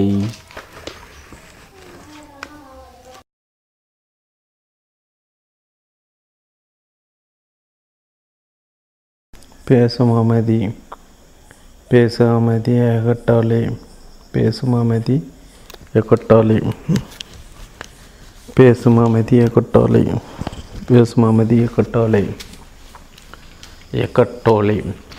அமைதியை கட்டாலே 54 பக்கம் தொடர்ச்சி. நம் வாழ்வில் பல செயல்பாடுகளுக்கு காலம் தேவைப்படுகிறது. ஒரு புதிய தேர்ச்சி திறம் பெற, ஒரு வீட்டை கட்டி முடிக்க, ஒரு துறையில் வல்லுநராக, ஒரு கோப்பை தேநீர் தயாரிக்க போன்றவை இருந்தாலும் வாழ்வில் மிக முக்கியமான ஒரே ஒரு செயலுக்கு, பேர் உண்மையான கருப்பொருளுக்கு, சுயமெய்காணலுக்கு காலம் என்பது பயன்படாது. இதன் பொருள் என்னவென்றால், வெளிப்பரப்பு தோற்றத்திற்கு அப்பால் நமது பெயர், பௌதிக உடல், நமது சரித்திரம், நமது கதை, இவைகளுக்கு அப்பால் நாம் உண்மையில் யார் என்று தெரிந்து கொள்வது. இதற்கு காலம் தேவையே இல்லை. உங்களை நீங்களே கடந்த காலத்திலோ அல்லது எதிர்காலத்திலோ கண்டுகொள்ள முடியாது. உங்களை நீங்கள் கண்டுபிடிக்கக்கூடிய ஒரு இடம் இப்போது மட்டுமே. ஆன்மீகத்தை தேடுவோர் சுயமெய் உணர்தல் அல்லது ஞானத்தை வருங்காலத்தில் தேடுகிறார்கள். தேடுதல் என்பது எதிர்காலம் உங்களுக்கு தேடப்படுவதை குறிக்கின்றது. இதுதான் உங்கள் நம்பிக்கை என்றால் உங்களுக்கு அது உண்மையாக ஆகிவிடுகின்றது. நீங்கள் யார் என்பதை உணர்ந்து கொள்ள உங்களுக்கு காலம் தேவையில்லை என்பதை நீங்கள் உணர்ந்து கொள்ளும் வரை உங்களுக்கு காலம் தேவைப்படுகிறது. நீங்கள் ஒரு மரத்தை பார்க்கும்போது மரத்தை நீங்கள் அறிகிறீர்கள். உங்களுக்கு ஒரு சிந்தனையோ அல்லது உணர்ச்சியோ வரும்போது அச்சிந்தனையும் உணர்ச்சியையும் அறிகிறீர்கள். நீங்கள் ஓர் இன்பம் தருகின்ற அனுபவத்தையோ அல்லது துன்பம் தருகின்ற அனுபவத்தையை பெறும் சமயம் முறையோ அந்த அனுபவங்களை உணர்கிறீர்கள். இவையெல்லாம் உண்மையான வெளிப்படையான கூற்றுகள் போல தெரிகின்றன. இருந்தாலும் இவைகளை சற்று உற்று நோக்கினால் அடிப்படையில் இவை அனைத்து மாய தோற்றங்கள் என்றும் இவைகளை உணரவும் பேசவும் ஒரு மொழியை நாம் பயன்படுத்தும் போது அப்படிப்பட்ட மாயை தவிர்க்க முடியாது என்பதையும் உணரலாம். ஒன்றும் இல்லாத போதும் சிந்தனை மொழியும் தெளிவாக தெரிவது போல. ஆனால் ஒரு இரட்டைத்தன்மையை உருவாக்குபவை உண்மை என்னவென்றால் ஒரு மரம், ஒரு எண்ணம், ஒரு உணர்ச்சி அல்லது அனுபவம் இவற்றை அறியும் ஒருவரல்ல நீங்கள். நீங்களே தான் இவைகள் அனைத்தும் தோன்றும். அந்த அறிதல் அல்லது விழிப்புணர்ச்சி உங்கள் வாழ்க்கையினோடு நீங்கள் பயணிக்கையில் உங்கள் வாழ்வு முழுவதும் அதன் பொருளடக்கத்தோடு பாய்போல விரியும் உணர்தல் நீங்கள் தான் என்று உங்களால் உணர முடிகின்றதா? என்னை நானே தெரிந்து கொள்ள விரும்புகிறேன் என்று நீங்கள் சொல்லலாம். நீங்கள் தான் நான். நீங்கள் தான் அறிதலும் தெரிந்து கொள்ளப்பட்டவை அனைத்தும் அதன் வழியாக தோன்றும் அந்த விழிப்புணர்வு தான் நீங்கள் தான்.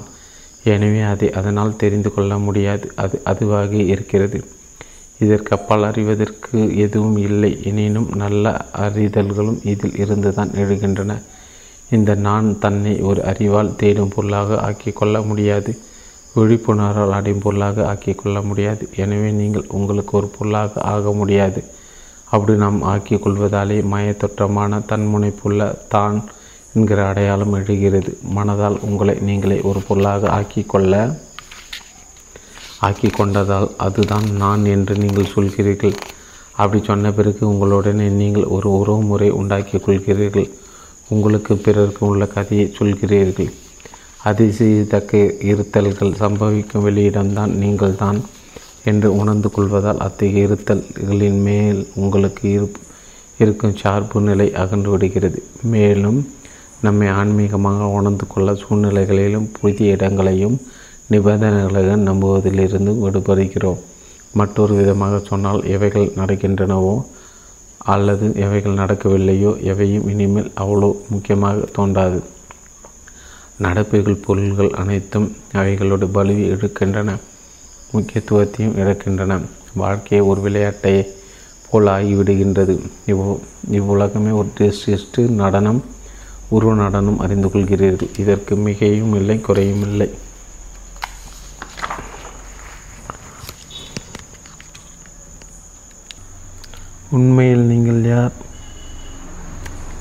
உண்மையில் நீங்கள் யார் என்று அறிந்து கொள்ளும்போது ஒரு நிரந்தரமான அழிவில்லாத அமைதி உண்டாகிறது.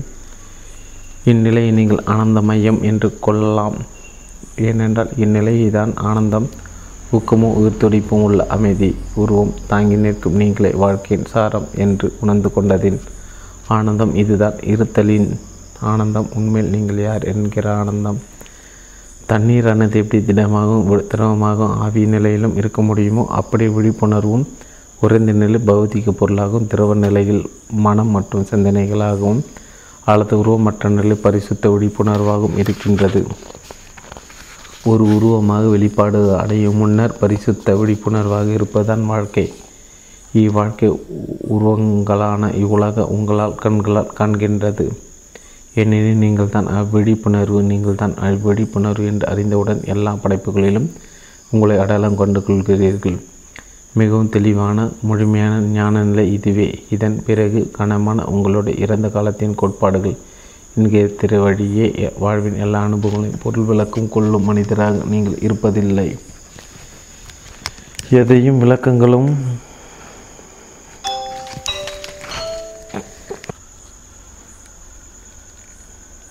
தண்ணீரானது எப்படி திடமாகவும் திரவமாகவும் ஆவிய நிலையில் இருக்க முடியுமோ அப்படி விழிப்புணர்வு உறைந்த நிலையில் பௌதிக பொருளாகவும் தண்ணீரானது எப்படி திடமாகவும் திரவமாகவும் ஆய்வு நிலையில் இருக்க முடியும். அப்படியே விழிப்புணர்வும் உறைந்த நிலையில் பௌதிக பொருளாகவும் திரவ நிலையில் மனமற்ற சிந்தனைகளாகவும் அல்லது உருவமற்ற நிலையில் பரிசுத்த விழிப்புணர்வாகவும் இருக்கின்றது. ஒரு உருவமாக வெளிப்பாடு அடையும் முன்னர் பரிசுத்த விழிப்புணர்வாக இருப்பதுதான் வாழ்க்கை. இவ்வாழ்க்கை உருவங்களான இவ்வுலக உங்கள் கண்களால் காண்கின்றது. ஏனெனில் நீங்கள் தான் அவ்விழிப்புணர்வு, நீங்கள் தான் அவ்விழிப்புணர்வு என்று அறிந்தவுடன் எல்லா படைப்புகளிலும் உங்களை அடையாளம் கண்டு கொள்கிறீர்கள். மிகவும் தெளிவான முழுமையான ஞான நிலை இதுவே. இதன் பிறகு கனமான உங்களுடைய இறந்த காலத்தின் கோட்பாடுகள் என்கிற திரைவழி வாழ்வின் எல்லா அனுபவங்களையும் பொருள் விளக்கம் கொள்ளும் மனிதராக நீங்கள் இருப்பதில்லை. எதையும் விளக்கங்களும் வியாக்கணங்களும் இன்றி உணர்ந்தறியும் போது எது எப்படி உணர்ந்தறிகின்றது என்பதை நீங்கள் உணர முடியும். மொழி என்பதனால் நாம் சொல்லக்கூடிய தெல்லாம் என்னவென்றால் நீங்கள் என்கிற ஒரு விழிப்புள்ள சலனமற்ற வெளியில்தான் உணர்ந்தறிதல்கள் நடக்கின்றன. உங்களின் வழியே வடிவமற்ற விழிப்புணர்வு தன்னை அறிந்து கொள்கிறது. பெரும்பான்மையான மனித வாழ்க்கை, ஆர்வ வேட்கை, அச்சம் இவைகளெல்லாம் நடக்கிறது. விருப்பம், ஆசை, நாட்டம் போன்ற உங்களுடன் சிலவற்றை சேர்த்து கொள்ளும் தேவை. எனவே உங்களை நீங்கள் இன்னும் முழுமையாக்கி கொள்ள முடியும் என்கிற எண்ணம் எல்லாவித அச்சங்களுக்கும் இருப்பவைகள் தான். நாம் எழுந்து ஆடதான தரம் தாழ்ந்து மதிப்பு குறைந்துவிடும் என்கிற அச்சம். இவை ரெண்டும் இருத்தல் என்பதற்கு எதுவும் கொடுக்க முடியாது அல்லது அதை நின்று எடுக்கவும் முடியாது என்ற உண்மையை மறைத்து விடுகின்றன. இருத்தல் உங்களுக்குள்ளே ஏற்கனவே முழுமையாக இருக்கிறது. இப்பொழுது ஏற்றுக்கொள்ளுதலும் தன்னுடைப்பும் ஏற்றுக்கொள்ளுதலும் தன்னொப்ப படைப்பும் உங்களால் முடிந்ததெல்லாம் உங்களுக்குள்ளேயே நோக்கி உங்களை அறியாமலே உங்கள் உள்ளே மற்றும் வெளியே இருப்பவர்களிடையே முரண்பாடுகளையும் சச்சரிவுகளையும் தொற்றுவிக்கிறீர்களா என்று பாருங்கள்.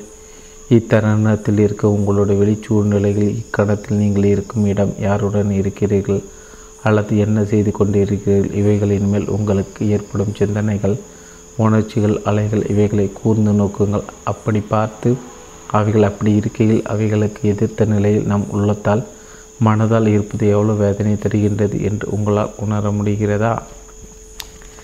இதை நீங்கள் உணர்ந்தவுடன் பயனற்ற போராட்டத்தை உள்மன சச்சரிவை விட்டுவிடுவது உங்கள் கையில்தான் இருக்கிறது என்று உணர்ந்து கொள்வீர்கள்.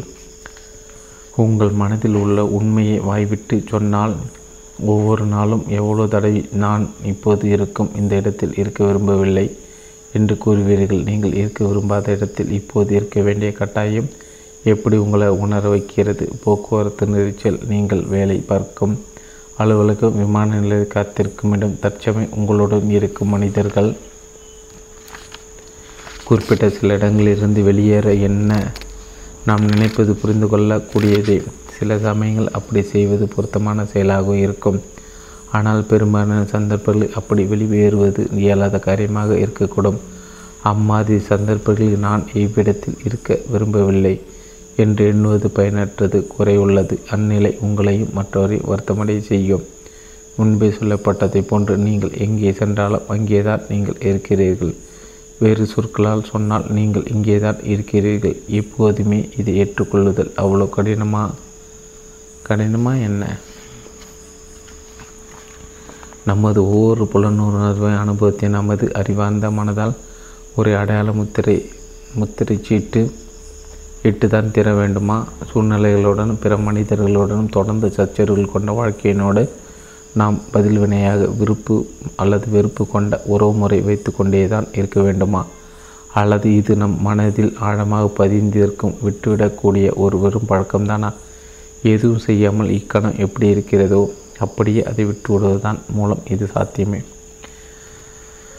பழக்கமான எதிர்வினையாற்றக்கூடிய முடியாது என்பது நமது நான் என்கிற ஆணவ தன்முனைப்பை ஒளிப்படுத்துகிறது. சரி என்று என்பது அதனை பலவீனப்படுத்துகின்றது. உங்களது உருவ அடையாளமான நான் தன்னுடைய படைப்பில் சரணடைவதில் உயிர்ப்பித்து இருக்க முடியாது.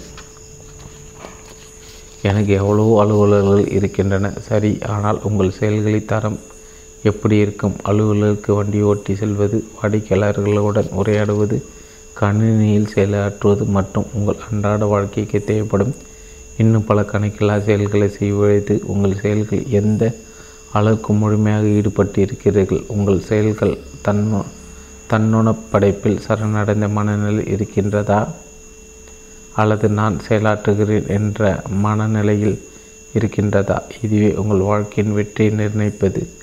நீங்கள் எவ்வளவு முயற்சிகள் எடுத்தாலும் வருங்காலத்தில் ஒரு இலக்கு அடைவதற்காக அல்லது ஒரு விளைப்பயனை அடையும் தேவைக்காக எடுக்கும் கடின முயற்சிகள் அழுத்தத்தையும் நெருக்கடி மற்றும் உளைச்சல்களை விளைவிக்கின்றன. உங்களுக்குள்ளே நீங்கள் இச்சமயம் செய்து கொண்டிருக்கும் செயலை செய்ய விருப்பமில்லாத மனநிலை இருப்பதாக உங்களால் கவனித்து உணர முடிகின்றதா? அப்படிந்தால் அது வாழ்க்கையை நிராகரிப்பதாகும். இந்நிலையில் ஒரு வெற்றிகரமான பின்விளைவு சாத்தியமில்லை. இம்மாதிரியான நிலை உங்களுக்குள்ளே இருப்பதாக உணர முடிகின்றதா? அப்படி இருந்தால் அதை விட்டுவிட்டு உங்கள் செய்கையில் முழுமையாக உங்களால் இருக்க முடியுமா? ஒரு சமயத்தில் ஒரு செயலை மட்டும் செய்வது என்பது ஜென் மதத்தின் சாரம் என்று ஒரு ஜென் மதகுரு விளக்கினார். ஒரு சமயத்தில் ஒரு செயலை மட்டும் செய்வது என்பது உங்கள் செயலில் முழுவதுமாக ஈடுபாடு கொள்வதாகும். உங்கள் மொத்த கவனத்தையும் அதில் செலுத்துவதாகும். இதுவே தன்னுணப்படைப்பு அல்லது சரணடைந்த செயல்முறையாகும். சக்தி அளிக்கும் செயல்முறையும் இதுவே. இருப்பதை ஒப்புக்கொள்ளுதல் உங்களை வெகு ஆழத்திற்கு கொண்டு சென்று உங்களுடைய சிந்திக்கும் மனதின் தீர்ப்புகளான நல்லது அல்லது கெட்டவை போன்றவற்றை நம்பிராத அவைகளின் தேவையற்ற உங்களுடைய இருத்தல் நிலையுடன் உங்களை இணைத்து விடுகிறது. வாழ்க்கையின் இருத்தல்களுக்கு நீங்கள் சரி என்று சொல்லும்போது இக்கணத்தை உள்ளது உள்ளபடியே ஏற்றுக்கொள்ளும் போது பேராமதியுடன் கூடிய ஒரு பரந்த அகன்ற வெளியிடத்தை உங்களுக்குள் உணர்வீர்கள். வழக்கமாக வெளிப்பரப்பில் நல்லவை நடக்கும்போது மகிழ்ச்சியாகவும் நல்லது அல்லாதவை நடக்கும்போது மகிழ்ச்சியற்று இருப்பீர்கள். லட்சியங்களை வெல்லும்போது சந்தோஷமாக உங்களுடைய உடைமைகளை இழக்கும்போது வருத்தமாகவும் நீங்கள் இருக்கக்கூடும். எனினும் மகிழ்ச்சி துன்பம் இரண்டுமே அவ்வளோ ஆழமாக உங்களை இனிமேல் பாதிப்பதில்லை. அவைகள் உங்களுடைய இருத்தலின் மேற்பரப்பில் தவழும் சிற்றலைகள். பின்னணியில் உங்களுக்குள் இருக்கும் பேராமதி சற்றும் குலையாமல் அப்படியே இருக்கும். வெளிப்புறத்தினர் குழை எத்தகையதாக இருப்பினும் இருப்பவைகளுக்கு நீங்கள் சொல்லும் சரியானது உங்களுக்கு இருக்கும் ஒரு ஆழ்ந்த பரிணாமத்தை வெளிச்சம் போட்டு காண்பிக்கிறது. இவ்வாழ்வு பரிமாணம் வெளிப்புற நிலைமைகளை நம்பி இருக்கவில்லை. உட்புற நிலைமையினை கணத்துக்கணம் மாறும் இயல்புடைய சிந்தனைகளை உணர்ச்சிகளை நம்பி இருக்கவில்லை. அனுபவங்களை குறுகிய கால வரையறைகளையும் நீடித்த மதிப்புள்ள எதையும் இவ்வுலகம் நமக்கு தராது என்பதையும் நாம் உணர்ந்து கொள்ளும்போது தன்னோட படைப்பும் சரணடைவது நம்மளுக்கு சுலபமாகிவிடுகின்றன. இதன் பிறகு நாம் பிறரோடு உறவாடும் போதும் செயல்களில் ஈடுபடும் போதும் பலவித அனுபவங்களை அடையும் போதும் நான் என்ற தன்முனைப்பு கொண்ட நம்முடைய அறிவார்ந்த மனதின் தேவைகளின் அச்சங்களின் குறுக்கீடுகள் இல்லாமல் இருக்கின்றோம். இன்னும் சொல்லப்போனால் ஒரு நிலைமை ஒரு நபர் ஒரு இடம் அல்லது ஒரு நிகழ்வு நமக்கு திருப்தி அளிக்க வேண்டும் அல்லது நம்மை மகிழ்ச்சியுற செய்ய வேண்டும் என்று நாம் வற்புறுத்த மாட்டோம். இவ்வாழ்க்கையின் கடந்து செல்லும் குறைபாடுகளுடன் கூடிய தன்மை அப்படி இருக்க விட்டுவிட்டு விடப்படுகின்றது.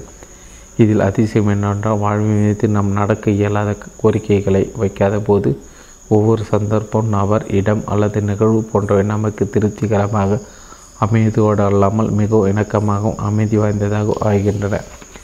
இக்கணத்தை நாம் முழுமையாக ஏற்றுக்கொண்டவுடன் இருப்பவைகளுடன் நாம் வாதாடுவதை நிறுத்தியவுடன் சிந்திப்பது ஒரு கட்டாயம் குறைந்து அதற்கு பதிலாக வெடிப்பான நிச்சலான நிலை நம்முள் உண்டாகிறது. நாம் முழு விழிப்புடன் இருக்கிறோம். நாம் அறிவுசார் மனம் இக்கணத்துக்கு எவ்வித அடையாளச்சீட்டையும் பொருத்துவதில்லை. இம்மாதிரி உள்மன எதிர்ப்பின்மை நமக்கு மனித அறிவு மற்றும் மனம் இவைகளை விட எல்லையற்ற வகையில் உயர்ந்த கட்டுப்பாட்டுக்குள்ளாற்ற பெரும் விழிப்புணர்வை திறந்து வைக்கிறது.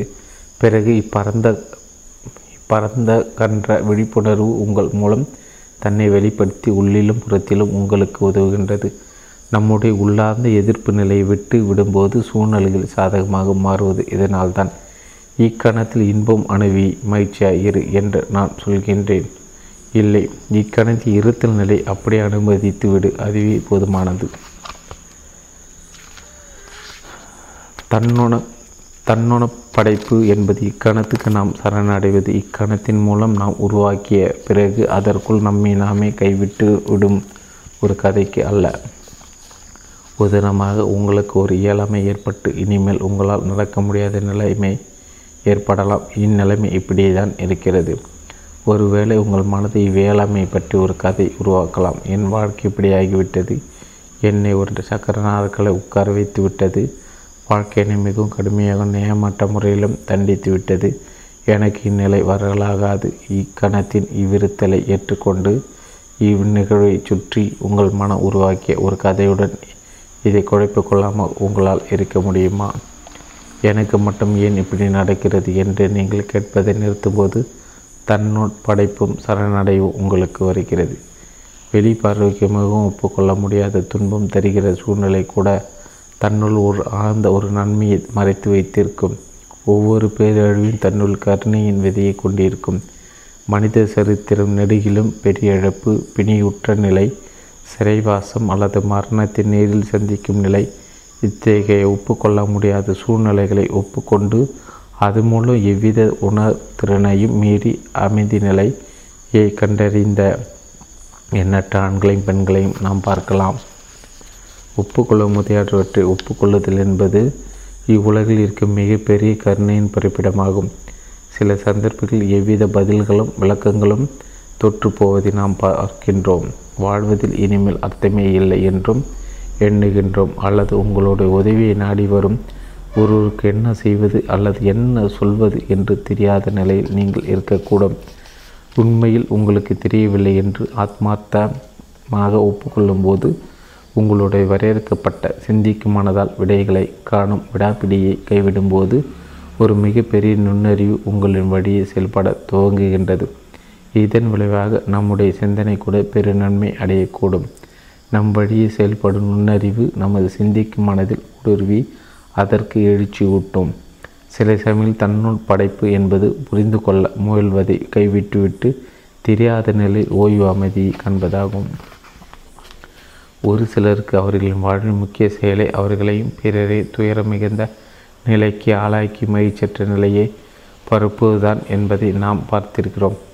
அவர்களை மன்னியுங்கள், ஏனென்றால் அவர்களும் மனித குலத்தின் விழித்தெழும் நிகழ்வின் ஒரு பகுதியே. அவர்களும் பங்கு பெறும் பாத்திரம் வெறும் ஒரு பயங்கர கனவை போன்ற நான் என்னும் தன்முனைப்பு விழிப்புணர்வு இச்சின் தீவிரம் தன்னப்பற்ற நிலை. இதில் தனிப்பட்ட மனிதருடையது என்று எதுவுமில்லை. அது அவர்கள் அல்ல. சரணடைதல் என்பது ஒரு உள்நிலை மாற்றம். எதற்கும் இயல்புணர்ச்சியிலிருந்து ஒப்புக்கொள்ளும் நிலை. முடியாது என்பதிலிருந்து சரி என்பதாகும். நாம் சரணடையும் போது நம்முடைய நான் என்னும் உணர்வு எதிர்ப்பு நிலையிலிருந்து அறிவால் தீர்ப்பளிக்கும் நிலையிலிருந்து எதிர்ப்பு மற்றும் தீர்ப்பிலிருந்து அவைகளை சுற்றியுள்ள ஒரு வெளியிடமாக இடம்பெறப்படுகின்றது. பௌதிக உருவத்திலிருந்து சிந்தனை மற்றும் உணர்ச்சியிலிருந்து நீங்கள் உருவங்களால் ஆன அவர் அல்ல என்றோ விழிப்புள்ள வெளியிடம் என்றும் இடமாற்றமாகின்றது. எப்போதெல்லாம் நீங்கள் முழுமையாக ஒப்புக்கொள்கிறீர்களோ அப்போது ஒப்புதல் உங்களை ஒரு நிம்மதியான அமைதிக்கு இட்டுச் செல்லும். உங்களுடைய ஒப்புக்கொள்ள இயலாமை மற்றும் உங்கள் எதிர்க்கும் உள்நிலை இவைகளையும் சேர்த்து வாழ்க்கை அப்படியே விட்டுவிடுங்கள். அது அப்படியே இருக்கட்டும்.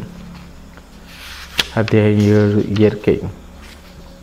இயற்கை நாம் நம்முடைய உடல் உயிர் வாழ்வதற்காக மட்டுமே நம்பியிருக்கவில்லை. சிறைச்சாலையை போன்ற நமது மனதிலிருந்து நாம் விடுதலை பெறவும் வீடு பெற நமக்கு வழிகாட்டவும் நம் இயற்கை நம்பியிருக்கிறோம். செயல்களை செய்வதிலும் சிந்திப்பதிலும் எதிர்பார்ப்புகளிலும் வலைப்பின்னல் போன்ற சிக்கல்களிலும் உலக அளவிய பிரச்சனைகளிலும் ஈடுபட்டு நம்மை நாமே இழந்திருக்கின்றோம். பாறைகளும் தாவரங்களும் விலங்குகளும் இன்னமும் தங்கள் நிலையில் வைத்து கொண்டிருப்பதை நாம் தான் மறந்துவிட்டோம். எப்படி சலனமற்ற இருப்பது, எப்படி நாம இருப்பது, எங்கே வாழ்க்கை இருக்கிறதோ அங்கே இருப்பது, இப்போது இங்கே என்பவைகளை மறந்துவிட்டோம். எப்போதெல்லாம் நாம் நம்முடைய கவனத்தை மனித குறுக்கீடுகள் இல்லாமல் தாமாக இயற்கையில் அமைந்த ஒரு பொருளின் மீது செலுத்துகின்றோமோ அப்போதெல்லாம் நாம் கோட்பாடுகள் கொண்ட மனித சிந்தனை சிறையிலிருந்து வெளியடி எடுத்து வைக்கின்றோம். எல்லா இயற்கையின் படைப்புகளும் இருக்கும் வெளியிடத்தில் நாமும் பிறவற்றுடனான நமது இணைப்பை உணர்ந்து அவற்றுடன் சேர்ந்து விடுகிறோம். நமது கவனத்தை ஒரு கல், ஒரு மரம் அல்லது ஒரு விலங்கின் மேல் செலுத்துவது என்றால் அவைகளை பற்றி சிந்திப்பது என்று பொருளல்ல. அப்பொருள்களை நமது அறிதலில் நிறுத்தி உணர்ந்து அறிதலாகும். அப்போது அவைகளின் சாரத்தில் சிறிதளவு ஊடு கடந்தப்பட்டு நம்முள் வருகின்றது. அவைகள் எப்படி சலனமற்று இருக்கின்றன என்று நாம் உணர்கின்றோம். அப்படி உணரும்போது அதே நிர்சலன நிலை நமக்குள்ளும் உருவாகின்றது. எவ்வளோ ஆழ்ந்து அவைகள் இருத்தலில் அமைந்துள்ளன. முழுவதுமாக இருப்பற்றோடு ஐக்கியமாகி தாங்கள் இருக்கும் இடத்தில் அமைதியாக இருக்கின்றன. இதை உணர்ந்து அறியும்போது நாமும் நமக்குள்ளே உள்ள ஆழமான அமைதி நிலைக்கு வந்து சேர்கிறோம். ஒரு எழிலான இயற்கை பிரதேசத்தில் நடந்து கொண்டிருக்கும் போது அல்லது எப்படிப்பட்ட இடத்தில் ஓய்வு எடுத்து கொண்டிருக்கும் போது அந்த இடத்தில் முழுமையாக உங்களை இருத்தி கொண்டு அவை இயற்கையை பதியுங்கள். சலனமற்று இருங்கள். உடலாலும் மனதாலும் கண்களால் நன்கு பாருங்கள். காது கொடுத்து கேளுங்கள். ஒவ்வொரு விலங்கும் தாவரமும் எப்படி முழுமையாக தாங்களாகவே இருக்கின்றன என்பதை உணர்கள். மனிதர்கள் போல அவைகள் தங்களை இரண்டு கூறுகளாக பிளவுபடுத்தி கொள்ளவில்லை. தங்கள் மனதால் உருவாக்கப்பட்ட ஒரு பிம்பத்தின் மூலமாக அவைகள் வாழவில்லை. எனவே தங்களது உருவமான பிம்பத்தை பாதுகாத்து கொள்ளவும் மேம்படுத்தி காட்டிக்கொள்ளவும் அவைகள் அக்கறையும் கவலையும் பட தேவையில்லை. ஒரு மான் மானாகவே இருக்கின்றது. ஒரு கோழை மலர் அதாகவே இருக்கின்றது. இயற்கையில் இருக்க அனைத்தும் தாங்களாக இருப்பது மட்டுமல்லாமல் அண்டத்தின் மொழிமையுடன் கலந்து ஒன்றாக இருக்கின்றன. பின்னப்பட்ட மொழிமையிலிருந்து தங்களை விலக்கி கொண்டு நான் என்றும் பிரபஞ்சத்தில் இருக்கும் மட்டுமென்றும் தனிப்பட்ட வாழ்க்கை வாழ்வதாக சொல்லிக் கொள்ளவில்லை. இயற்கையை ஆழ்ந்த தியானிக்கையில் நான் என்ற தொல்லை கொடுக்கும் நமது தன்மையிலிருந்து நம்மை அதை விடுவிக்கும். ஏரில் ஒலிக்கும் பல மெல்லிய நுட்பமான ஒலிகளை காது கொடுத்து கேளுங்கள். காற்றில் இலைகள் ஆடும் சலசலப்பு ஒலி, மழை துளிகளோடு சடசட ஒலி, ஒரு பூச்சியின் ரீங்காரம் அல்லது காலை பொழுது புலரும் நேரம் பறவைகளின் பூபாலம். இவ்வொலிகளை கேட்பதில் முழுவதுமாக உங்களை கொடுங்கள். அப்போது இவ்வொலிகளுக்கு அப்பால் இருக்கும் மிகப்பெரிய சிந்தனைகளால் புரிந்து கொள்ள முடியாத புனிதத்தை உணர்வீர்கள். நம்முடைய உடலை நாம் உருவாக்கவில்லை. அதனை நாம் இயக்கவும் இல்லை. மனித சிந்திப்புக்கு மனதை விட மிகப்பெரிய ஒரு நுண்ணறிவு அதனை இயக்குகின்றது. அதே நுண்ணறிவு தான் இயற்கையின் மற்ற அனைத்தையும் கூட இயக்குகின்றது. நம்முள் இருக்கும் இயற்கையின் சக்தியை உணர்ந்து அறிந்து கொள்ளும் போது, அதனுடைய உயிரோட்டத்தை உணரும் போது நாம் இன்னும் நுண்ணறிவுடன் நெருங்கி அமைகிறோம். அதனுடைய உயிரோட்டம் இருத்தலை உணர்கிறோம். ஒரு நாயின் விளையாட்டுத்தன்மை, அதன் மகிழ்ச்சி, அதனுடைய நிபந்தனைகளற்ற அன்பும் பாசமும் எக்கணமும் வாழ்க்கை கொண்டாடும் அதனுடைய உற்சாகம் அதனுடைய சொந்தக்காரின் உள் மனநிலைக்கு எதிர்மறையானது. மனச்சோர்வு, கவலை, பரபரப்பு, பிரச்சனைகளின் பாரம், சிந்தனைகள் தன்னையே மறந்த நிலை இருக்கும் ஒரே கணத்திலும் இடத்தில் இங்கே இப்போது இல்லாமை. இத்தகைய மனிதருடன் வாழ்ந்தும் எப்படி இந்த நாயினால் நல்லறிவுடன் மகிழ்ச்சியாக இருக்க முடிகின்றது என்ற ஆச்சரியம் நமக்கு எழுகின்றது. இயற்கை நம் அறிவின் மூலம் மட்டும் அறிய முயலும்போது நம்மால் அதன் உயிரோட்டத்தை இருத்தலை உணர்ந்து கொள்ள முடியாது. அப்படி அறிவினால் பார்க்கும்போது உருவங்களை மட்டும்தான் பார்க்கிறோம். அவ்வடிவத்தினுள் இருக்கும் உயிர்த்தலை தெய்வீகமான விளக்கமின்மையை உணர்ந்து கொள்வதில்லை. சிந்தனைகள் இயற்கை அங்காடி மண்டமாக தரம் இறக்கி லாபங்களை தேடும் பொருளாகவோ அல்லது அறிவை மேம்படுத்தி கொள்ளவோ அல்லது பிற பயன்களுக்கோ உபயோகப்படுத்த எண்ணும். இதனால் பிரதமான காடு விட்டு மரமாகின்றது. அடகிய பறவை ஆராய்ச்சி பொருளாகின்றது. ஒரு மலையானது கருங்கல் சுரங்கமாக ஆகிறது அல்லது மலையேறும் வல்லுநர்கள் வெற்றி பரிசு அளிக்கின்றது. இயற்கை புலன் உணரும்போது சிந்தனைகளற்ற மனமற்ற இடைவேளைகளை விடுங்கள். இவ்விதத்தில் இயற்கை அணுகும்போது அது உங்களுக்கு பதிலளிக்கின்றது. மனித பரிணாம வளர்ச்சியிலும் அண்டத்தில் உள்ள கோலங்களை விழிப்புணர்விலும் பங்கேற்கின்றது. ஒரு அழகிய மலர் எவ்வளவு பரிபூர்ணமாக இருத்தலில் இருக்கின்றது, வாழ்க்கையுடன் எப்படி முழுமையான தன்னுடைய படைப்பு நிலையில் இருக்கின்றது என்பதை கவனிங்கள். உங்கள் வீட்டிலே இருக்கும் ஒரு செடி எப்போதாவது அதை கூர்ந்து கவனித்திருக்கலா? மிகவும் பரிச்சயமான ஆனால் விளங்காத இருத்தலான தாவரம் என்று நாம் பெயரிட்டு அழைப்பது அதனுடைய ரகசியங்களை நமக்கு கற்பிக்க அனுமதித்திருக்கலா? எப்படி அதை சுற்றி ஒரு சலனங்களற்ற வெளி அமைந்துள்ளது? அப்படி தாவரங்களிலிருந்து வெளிவரும் நிர்சலனத்தையும் அமைதியையும் நீங்கள் கண்டு உணரும்போது அத்தாவரம் உங்களுக்கு ஒரு ஆசிரியராக ஆகின்றது. ஒரு விலங்கு, ஒரு மலர், ஒரு மரம் இவற்றை பாருங்கள். அவைகள் எப்படி இருத்தலை பூர்ணமாக அமைந்திருக்கின்றன என்று உணர்ந்து பாருங்கள். அவைகள் அவைகளாகவே இருக்கின்றன. மிகுந்த கண்ணியத்துடனும் கலங்கம் மற்றும் புனிதமாகவும் அவைகள் இருக்கின்றன. எனினும் அவற்றை உணர நமது மனதின் பழக்கமான பெயர் சுட்டுவதிலிருந்தும் அடலை சிட்டு ஊட்டுவதிலிருந்தும் அப்பால் தள்ளி போக வேண்டும்.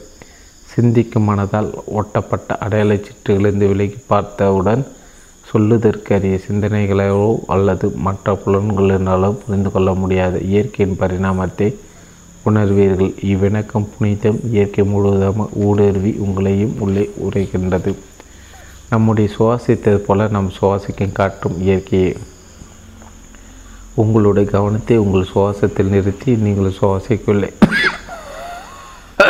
என்பதை உணர்ந்து கொள்ளுங்கள். அது இயற்கையின் சுவாசம். நீங்கள் சுவாசிக்க வேண்டியதை நீங்கள் நினைவில் வைத்து கொள்ள வேண்டிய கட்டாயம் ஒன்று இருந்தால் நாம் அனைவரும் சீக்கிரத்தில் உயிரிழப்போம். மாறாக உங்களுடைய சுவாசத்தை நீங்கள் நிறுத்த நினைத்தால் இயற்கையை மேலோங்கும். உங்களுடைய சுவாசத்தை கவனித்து உணர்தலின் மூலம் அதிலே கவனத்தை தக்க வைத்து கொள்ளுதலின் மூலம் நீங்கள் இயற்கையோடு மிகுந்த நெருங்கிய நிலையிலும் சக்தி வாய்ந்த வழியிலும் இயற்கையோடு மீண்டும் இணைக்கப்படுகிறீர்கள். இச்செயல் நம்மை குணப்படுத்தக்கூடிய மிகவும் சக்தி வாய்ந்த ஒரு செயலாகும். இது உங்களுடைய விழிப்புணர்ச்சியில் ஒரு மாற்றத்தை உண்டாக்கி கொள்கையில் மயமான சிந்தனை உலகத்திலிருந்து கட்டுப்பாடுகள் அற்ற பரந்த கன்ற விடைப்பு நிலையை உங்களுக்குள் உருவாக்கும். உங்களுடைய இருத்தலுடன் நீங்கள் இணைய ஒரு ஆசிரியரை இயற்கை உங்களுக்கு தேவைப்படுகின்றது. ஆனால் உங்களுக்கு இயற்கை தேவைப்படுவது போலவே இயற்கைக்கும் நீங்கள் தேவைப்படுகிறீர்கள். நாம் இயற்கையிலிருந்து வேறுபட்டவர்கள் அல்ல. கணக்கில் அடங்கா வடிவங்களில் இருக்கும் பேரண்டத்தில் வடிவங்கள் அனைத்து வலைப்பின்னல் போல பின்னி பிணைந்துள்ள ஒரே இருத்தலில் வாழ்வில் நம் அனைவரும் ஒரு பகுதி, ஒரு அழகிய மலர் அல்லது ஒரு மரம். இவைகளின் புனித தன்மை, எழில், கண்ணியம், நம்புவதற்குரிய நிர்சனம் ஆகியவற்றை நீங்கள் அடையாளம் கண்டு கொள்ளும்போது அம்மலருக்கும் மரத்துக்கு கூடுதலாக ஒன்றை நீங்கள் கொடுக்கிறீர்கள். உங்களுடைய அங்கீகாரம் மற்றும் அறிந்து கொள்ளுதலின் மூலம் இயற்கையும் தன்னை அறிந்து கொள்கின்றது. தன்னுடைய புனிதத்தையும் பேரொழிலையும் உங்கள் மூலம் தெரிந்து கொள்கின்றது. ஒரு மிகப்பெரிய அமைதியிடம் இயற்கையில் உள்ள அனைத்தையும் தன் அணைப்புள் வைத்து கொண்டு இருக்கின்றது. உங்களையும் சேர்த்து உங்களுக்குள் நீங்கள் சலனமற்ற நிலையில் அமைதியாக இருந்தால் மட்டுமே பாறைகளும் தாவரங்களும் மற்ற விலங்குகளும் உறையும் நிச்சலமான வெளியிடத்தை உங்களால் அணுக முடியும். உங்களுடைய இறைச்சல் மீது மனம் அடங்கினால் மட்டுமே அதன் மட்டமீறி சிதனைகளால் உருவாக்கப்பட்ட பிரிவினையை கடந்து இயற்கையோடு அறந்த நிலையில் உங்களால் இணைய முடியும். சிந்தனை என்பது வாழ்க்கையின் பரிணாம வளர்ச்சியின் ஒரு நிலை மட்டுமே. இயற்கையானது சிந்தனைகளுக்கு முந்தைய கலங்கமற்ற நிர்சலமான நிலையில் இருக்கின்றது. மரம், மலர், பறவை போன்றவை பாறை போன்ற தங்களுடைய புனிதத்தையும் அழகையும் அறிந்து கொள்ளாத நிலையில் இருத்தலில் இருக்கின்றன. மனிதர்கள் சலனமில்லாத அமைதி நிலையில் நிற்கும்போது அவர்கள் சிந்தனை நிலை கடந்து செல்கிறார்கள். சிந்தனைகளுக்கு அப்பால் இருக்கும் நிச்சலமான அமைதி நிலையில்தான் கூடுதலான தெரிந்து கொள்ளுதலும் ஒழிப்பும் இருக்கின்றன. இயற்கை உங்களை சலனமற்ற நிலைக்கு இட்டு செல்லக்கூடும். அதுவே உங்களுக்கான இயற்கையின் பரிசான சலனமற்ற அமைதி வெளியில் இயற்கை உணர்ந்தறியாது. அதனுடன் நீங்கள் இணைக்கையில் அவ்வெளியில் உங்களோட வந்த நிலை ஊடுருவுகின்றது. இயற்கைக்கு உங்களோட பரிசீது. உங்களின் மூலம் இயற்கை தன்னை அறிந்து கொள்கின்றது. உங்களுக்காக இயற்கை கொண்டாடக்கூடிய வருடங்களாக பொறுமையாக காத்து கொண்டிருக்கிறது.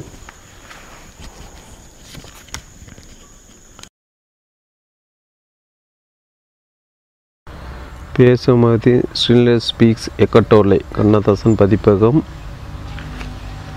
75 பக்கம், தொடர்ச்சி. உறவு முறைகள்.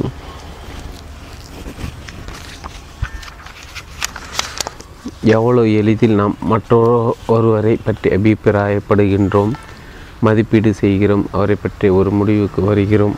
பெரிதொரு மனிதருக்கு ஒரு அடையாள முத்திரை கொடுப்பதும் கருத்து படிவு அடையாளம் கொடுப்பதும் அவரின் மேல் ஒரு நன்னடத்தை தீர்ப்பு கொடுப்பதும் தன்முனைப்புள்ள நான் என்ற மனதுக்கு மிகவும் மன நிறைவு அளிப்பதாகும். ஒவ்வொரு மனிதனும் ஒரு குறிப்பிட்ட முறையில் சிந்திக்கவும் நடந்து கொள்ளவும் வரையறுக்கப்படுகிறார்கள். அவ்வரையத்தில் மரபணு வழியாகவும் பிள்ளை பருவ அனுபவங்களாலும் வளரும் இடத்தின் பண்பாட்டினாலும் அமைகின்றது. இது உண்மையில் அவர்கள் அல்ல, ஆனால் அவர்கள் அப்படி தோற்றமளிக்கிறார்கள். பெரிதோர் மீது நாம் ஒரு தீர்ப்பை வழங்கும்போது நம்முடைய அவர் மீதான வரையறுக்கப்பட்ட மனப்படிவங்களை அவர்கள் உண்மையில் யார் என்பதுடன் குழப்பிக்கொள்கிறோம். அப்படி நாம் மற்றவரை பற்றி தீர்மானம் செய்வது நமது ஒரு ஆழமான வரையறுக்கப்பட்ட விழிப்புணர்வற்ற மனப்படிவங்கள் தான் என்பதை உண்மை. நாம் பிறருக்கு ஒரு கருத்துப்படிவு அடையாளம் கொடுப்பது அவர்களுக்கு மட்டுமல்லாமல் நமக்கும் ஒரு சிந்தனை சிறையை உருவாக்குகின்றது. மற்றவரை பற்றி நாம் தீர்ப்பு எதை வழங்குதலை விட வேண்டும் என்பது அவர்களின் செய்திகளை கண்டு கொள்ளாமல் இருப்பது என்று பொருள் அல்ல.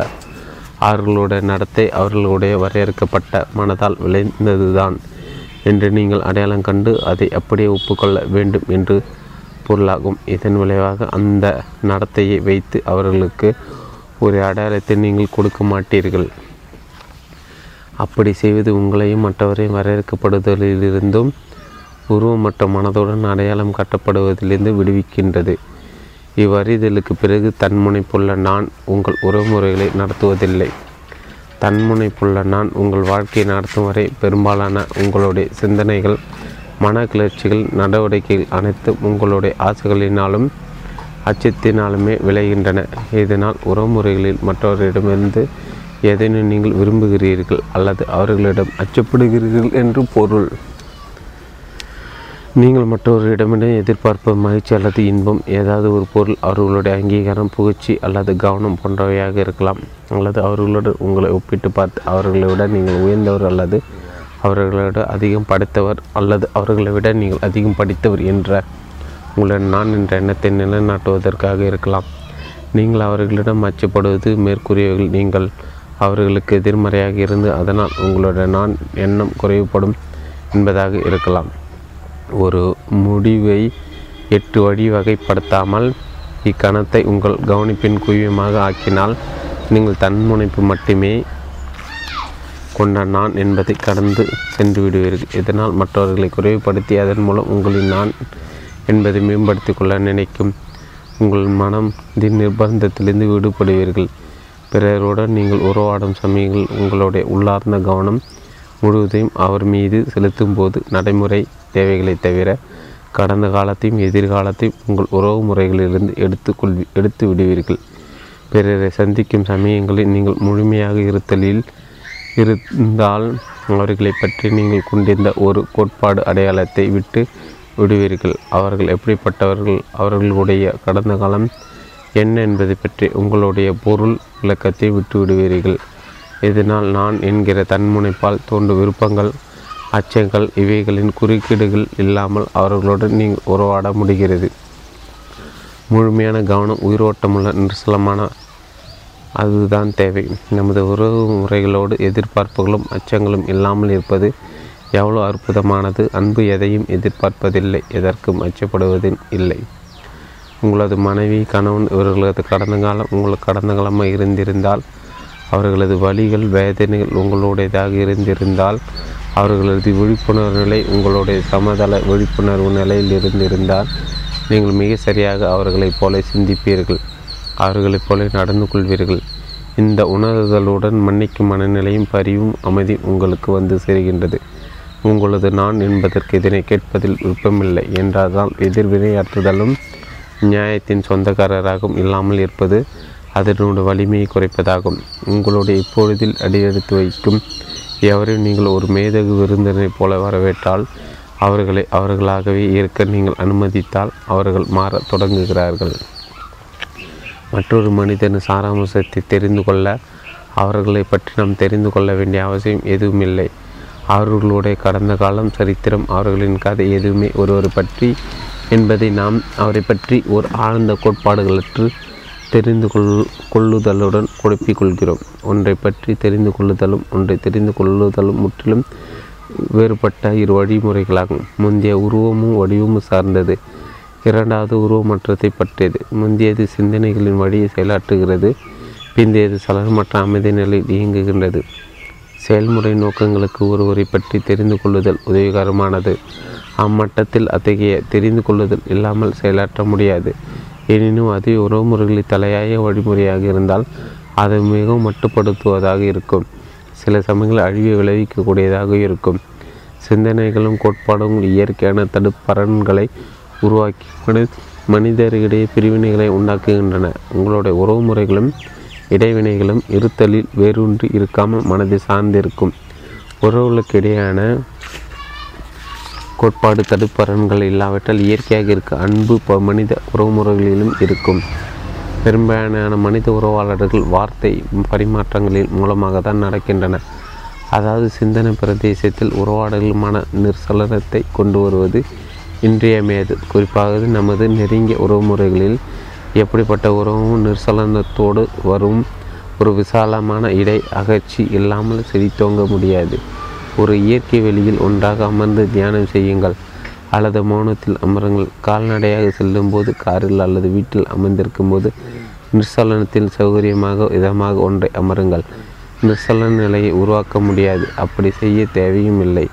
எப்போது நம்மிடம் இருக்கும் நிர்சலனத்தை ஏற்றுக்கொள்ளும் நிலையில் இருப்பது போதுமானது. ஏனென்றால் அது எப்போதும் நம்முடைய சிந்தனைகளின் இறைச்சல்களால் மறைக்கப்படுகின்றது. ஒரு விசாலமான இடை அகச்சில்லையெனில் உறவுமுறைகள் மீது நாம் அறிவுசார் மனமே ஆட்சி செய்யும். இதனால் பிரச்சனைகளும் சச்சரவுகளும் மேலோங்கும். சலனமற்ற நிலை இருந்தால் அது எதையும் எடுத்து கரைத்துவிடும். உண்மையாக செய்யுமடுத்து கேட்டறிதல் என்பது உறவுமுறைகள் நிர்சலனத்தை கொண்டு வரும் மற்றொரு வழிமுறையாகும். ஒருவர் நீங்கள் மனதறிந்து கேட்கும்போது நிர்சலன நிலையின் ஒரு பரிணாமம் உருவாகி உங்களிடையே உள்ள உறவுமுறையின் ஒரு அத்தியாவசிய பகுதி ஆகிவிடுகின்றது. ஆனால் உண்மையாக கேட்பது என்பது ஒரு அரிய திறன் ஆகும். வழக்கமான உரையாடல்கள் ஒருவருடைய கவனம் முழுவதும் அவர்களுடைய சிந்தனைகளுக்கு சென்று விடுகின்றது. பெரும்பாலும் அவர்கள் உங்களுடைய சொற்களை மதிப்பீடு செய்து கொண்டிருப்பார்கள் அல்லது அடுத்து தாம் என்ன சொல்வது என்று ஆயத்தமாக்கி கொண்டிருப்பார்கள் அல்லது தங்கள் சிந்தனைகளை மூழ்கி நீங்கள் சொல்வதை கேட்டு இருக்கே மாட்டார்கள். உண்மையான கேட்டு உணர்தல் செவிகளால் நாம் கேட்பவைகளை தாண்டி நிற்பது. அது விழிப்புள்ள கவனம் தோன்றும் நிலை, இருத்தலில் பரந்த கன்ற வெளியிடம். இப்புனித இடத்தில்தான் வார்த்தைகள் உணர்ந்தறியப்படுகின்றன. இதன் பிறகு வெறும் சொற்கள் இரண்டாம் பட்சமாகி விடுகின்றன. அச்சொற்கள் அர்த்தம் புதிந்தவர்களாக இருக்கலாம் அல்லது விளங்காதவர்களாக இருக்கலாம். நாம் எதை கேட்கிறோம் என்பதை விட மிகவும் முக்கியமானது என்னவென்றால் அது நம்முடைய கேட்கும் செயல். நம் செவிமடுக்கும் சமயம் உதயமாக விழிப்புணர்ச்சி வெளியிடம். இவ்வெளியிடம் நீங்கள் மற்றொரு வரை சிந்திக்கும் இடம். நம்முடைய கோட்பாடுகள் ஊன்றி சிந்திக்கும் மனதால் உருவாக்கப்பட்ட தடுப்பரன்கள் எதுவுமில்லாமல் பெரியதோடு நம்மை ஒருங்கிணைக்கும் இடம். இப்போது அந்த மற்றொரு மனிதர் வேறு மனிதர் அல்ல. வெளியிடத்தில் ஒரு உணர்தலாக ஒரே விழிப்புணர்வாக நீங்கள் இணைந்து விடுகிறீர்கள். அடுக்கு நிகழ்வாக தொடர்ந்து அடிக்கடி உங்களுடைய நெருங்கிய உறவு முறைகளுடன் நாடக நிகழ்ச்சிகள் நடைபெறுகின்றனவா? ஒன்றுமில்லாத மிகச்சிறிய அற்பமான உடன்பானையின்மைகள் தொடர்ந்து கோப ஆவேசமான வாதாடல்களையும் உணர்ச்சி ஒலிகளை உண்டாக்குகின்றதா? அப்படிப்பட்ட அனுபவங்களின் ஆணிவேரை போல் நமது தான் நான் தன்முனைப்பு படிவங்கள் இருக்கின்றன. நான் தான் சரி என்கிற தேவை கண்டிப்பாக மற்றவர் தவறுதான் என்கிற எண்ணம், அதாவது நம்முடைய மனப்பாங்குடன் அடையாளம் காணல். மேலும் நமது நான் தன்முனைப்பின் தேவை தன்னுடைய தனித்தன்மையை வலுப்படுத்தி கொள்ள அவ்வப்போது யாருடனாவது அல்லது எதனுடனாவது சச்சரவுகள் ஈடுபடுவது நான் என்றும் மற்றவர் என்றும் பிரிவினை செய்வதும் ஆகும். இவைகளின்றி நமது நான் பிழைத்திருக்க முடியாது. கூடுதலாக கடந்த காலங்களில் இரண்டு குவிந்த ஒரு உணர்ச்சி வழியை நாமும் மற்ற எல்லா மனிதர்களும் உள்ளுக்குள் சுமந்து கொண்டிருக்கிறோம். நம்முடைய தனிப்பட்ட கடந்த காலங்கள் நெடுநாள் முதற்கொண்டு ஒட்டுமொத்த மனித குலத்திலிருந்து பெறப்பட்ட உணர்ச்சி அலைவழிகள்தான் உணவு உண்டு தன்னை குறை நிரப்பு செய்து கொள்ள இன்னமும் நிறைய உணர்ச்சி வழிகள் தேவைப்படுவதால் நமக்குள் ஒரு வீரிய புலமாக இருக்கும். இவ்வழி மெய்யூறு அவ்வப்போது நம்மை ஆட்கொள்ளும். நம்முடைய சிந்தனைகளை கட்டுப்படுத்தி அதை ஆழமாக எதிர்மறையாக்க அது முயன்று கொண்டே இருக்கும். தன்னுடைய அதிர்வுகளுடன் சேர்ந்து ஒழிப்பதால் இவைகள் நம்முடைய எதிர்மறை எண்ணங்களை மிகவும் விரும்புகின்றன, அவைகளை உண்டு மகிழ்கின்றன. இவைகள் நம்முடன் நெருங்கியிருப்பவர்களிடையே குறிப்பாக கணவன் மனைவி எதிர்மறையான உணர்ச்சி வெளிப்பாடுகளையும் எதிர்வினைகளையும் தூண்டும். இவைகளை தொடர்ந்து வரும் நாடகங்களுக்காகவும் அதனுடன் வரும் உணர்ச்சி வழிகளுக்காகவும் அவைகளை தாங்கள் உண்டு மகிழ நம்முடைய வாழ்வில் நமக்கு சொல்லன இடுக்கண்களை கொடுக்கும். நம்முள் இப்படி ஆழமாக பதிந்துள்ள இவ்வழியுடன் தன்னுருவற்ற நிலையில் அடையாளம் கொள்வதிலிருந்து எப்படி நம்மை விடுவித்து கொள்வது? அதை பற்றி அறிந்து விழிப்புறுங்கள். அது நீங்கள் அல்ல என்பதை உணருங்கள். அது கடந்த கால வழிதான் என்று அடையாளம் கண்டு கொள்ளுங்கள். அது உங்களுக்குள்ளே அல்லது உங்கள் வாழ்க்கை துணையின் உள்ளே நிகழும் போது அதற்கு சாட்சியாக இருங்கள். அதனுடன் உங்களுடைய தன்னுருவற்ற நிலையில் அடையாளம் கொள்வது உடைந்து நொறுங்கியவுடன் உங்களுக்குள்ளே அதை உங்களால் கண்காணிக்க முடியும் போது அதை நீங்கள் வலியூட்டுவதில்லை. இதன் பிறகு படிப்படியாக அதனுடைய சக்தி குறைகிறது. மனிதர்களுக்குள் நடக்கும் இடைவினைகள் நரகம் போல் இருக்கக்கூடும். அது மிகச்சிறந்த ஆன்மீக பயிற்சியாகவும் இருக்கக்கூடும். நீங்கள் மற்றொரு மனிதரை நோக்கி அவர் மீது உண்மையான அன்பை உணரும் போது அல்லது நீங்கள் இயற்கை நிழலை பார்த்து அதை பற்றி ஆழ்ந்து நினைக்கும் தருணங்களில் உங்களின் உள்ளிருந்து ஏதோ ஒன்று இதற்கு ஆழமாக இசைப்படும் போது உங்கள் கண்களை சற்று மூடி உங்களுடைய மெய்யான இயற்கையும் உங்களிடமிருந்து பிரிக்க முடியாததுமான உங்களுக்குள் இருக்க அப்பேரழகின் அல்லது பேரன்பின் சாரத்தை உணருங்கள். உங்களது வெளிப்புற உருவம் உங்களுக்குள் நீங்கள் யார் என்பதின் உங்கள் சாரம் என்ன என்பதின் ஒரு தற்காலிக பிரதிபலிப்பு. இதன் காரணமாக தான் அன்பும் அழகும் உங்களை விட்டு நீங்கவே முடியாது. ஆனால் எல்லா வெளி தோற்றங்களும் நீங்கும் இயல்புடையன. நம்மை சுற்றி இருக்கும் கணக்கற்ற தினமும் நம் கையாளும் பொருள்கள் இவைகளுடனான உங்களுடைய உறவு முறை என்ன?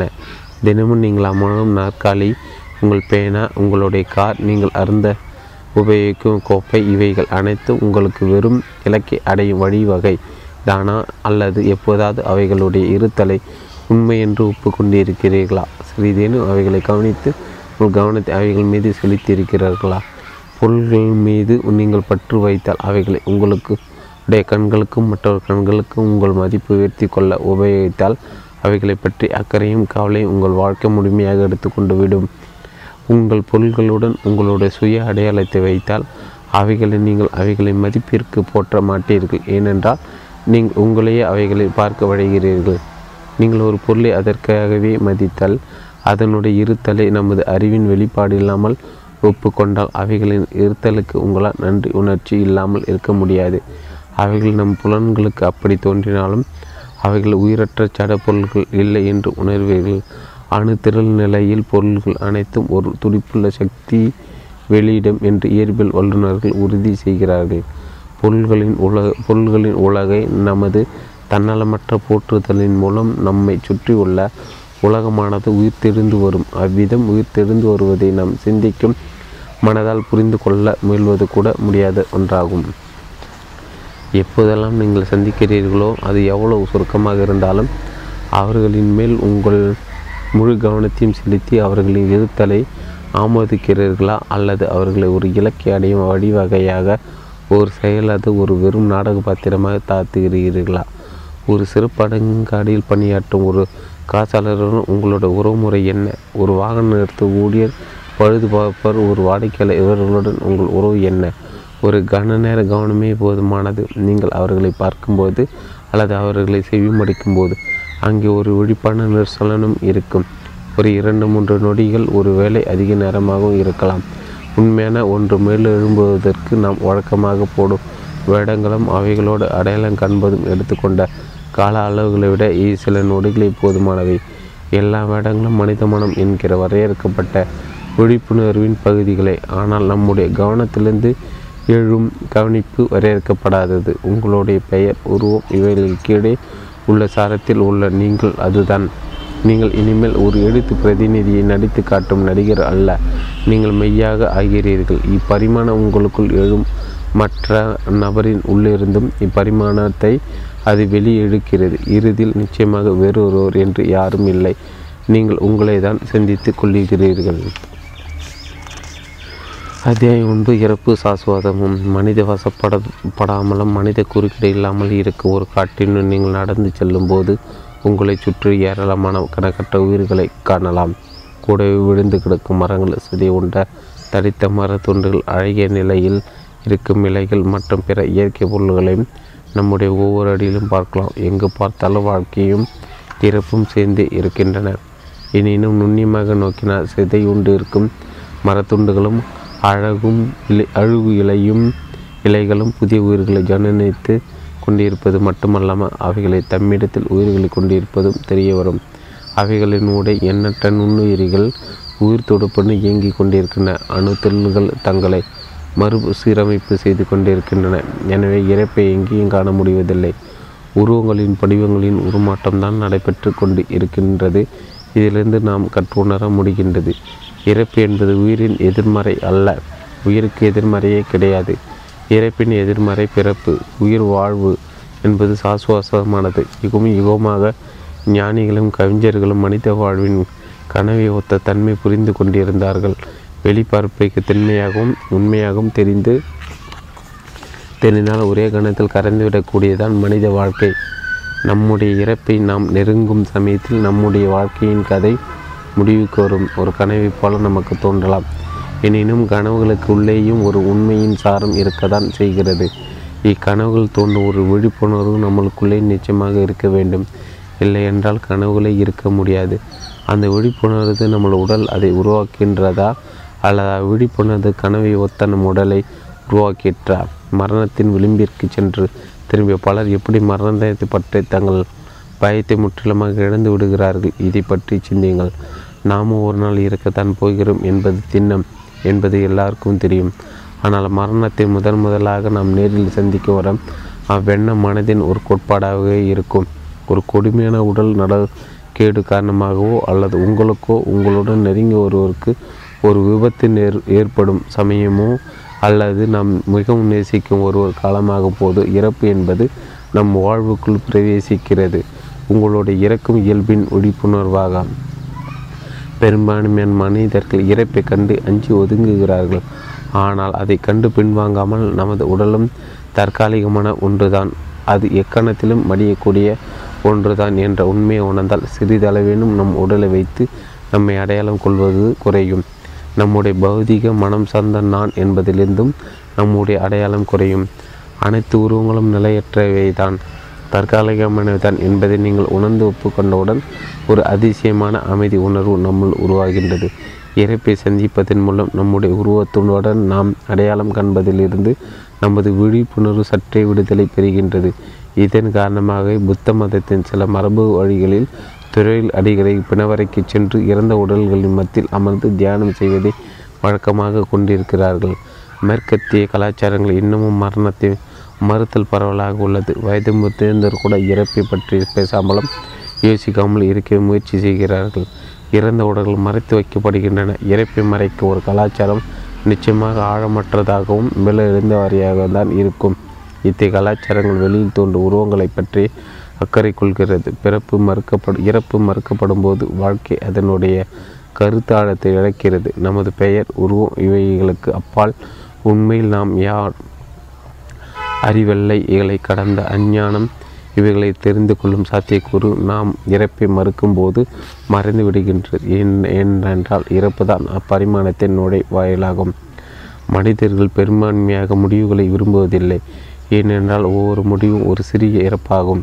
இதன் காரணமாக தான் பல மொழிகளும் விடைபெறும் சமயங்கள் மீண்டும் சந்திப்போம் என்று கூறுவது வழக்கத்தில் உள்ளது. ஒவ்வொரு அனுபவமும் அதன் முடிவை எட்டும்போது ஒரு நண்பர்களின் சந்திப்பு, ஒரு விடுமுறை, நமது குழந்தைகள் வயது வந்த பிறகு நம் வீட்டை விட்டு வெளியேறும்போது நாம் ஒரு சிறிய இறப்பு இருக்கிறோம். நமது விழிப்புணர்வில் ஒரு படிவமாக இருந்த அந்த அனுபவங்கள் கரைந்து விடுவதால் நாம் அப்படி இறக்கிறோம். இதனால் நாம் ஒரு வெறுமை நிலையை உணர்கின்றோம். பெரும்பான்மையானவர்கள் இதை சந்திக்கும் உணர்வும் பெரிதும் தயங்குகிறார்கள். இதை ஒப்புக்கொள்ள நீங்கள் கற்றுக்கொண்டால் இத்தகைய முடிவுகளை வரவேற்கும் துணிந்தால் முன்பு அசேகரியமாக உணரப்பட்ட வெறுமை நிலை மிக ஆழ்ந்த அமைதியுடன் கூடிய ஒரு விசாலமான வெளியாக நம்முள் மாறுகின்றது. நாம் இவ்விதத்தில் தினமும் இறக்க கற்றுக்கொண்டால் வாழ்க்கை நாம் உண்மையாக வரவேற்போம். பெருமையான மனிதர் அவர்களுடைய அடையாளம் அவர்களுடைய நான் என்பதை நம்ப முடியாத அளவுக்கு விலைமதிப்பற்றது என்று எண்ணுகிறார்கள். அதை இழக்க அவர்கள் விரும்பாததால் தான் அவர்கள் இறப்பை கண்டு அவ்வளவு அஞ்சுகிறார்கள். அவர்களுக்கு அந்த நான் இல்லாமல் போவது என்பது கற்பனை செய்து கூட பார்க்க முடியாத ஒன்று, அச்சம் தரக்கூடியது. ஆனால் நாம் இந்த விலைமதிப்பற்ற நான் என்பதை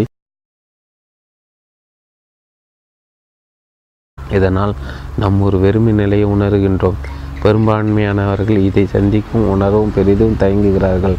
இதை ஒப்புக்கொள்ள நீங்கள் கற்றுக்கொண்டால் இத்தகைய முடிவுகளை வரவேற்கும் துணிந்தால் முன்பு அசேகரியமாக உணரப்பட்ட வெறுமை நிலை மிக ஆழ்ந்த அமைதியுடன் கூடிய ஒரு விசாலமான வெளியாக நம்முள் மாறுகின்றது. நாம் இவ்விதத்தில் தினமும் இறக்க கற்றுக்கொண்டால் வாழ்க்கையை நாம் உண்மையாக வரவேற்போம். பெருமையான மனிதர் அவர்களுடைய அடையாளம் அவர்களுடைய நான் என்பதை நம்ப முடியாத அளவுக்கு விலைமதிப்பற்றது என்று எண்ணுகிறார்கள். அதை இழக்க அவர்கள் விரும்பாததால் தான் அவர்களை இறைப்பை கண்டு அளவளவு அஞ்சுகிறார்கள்.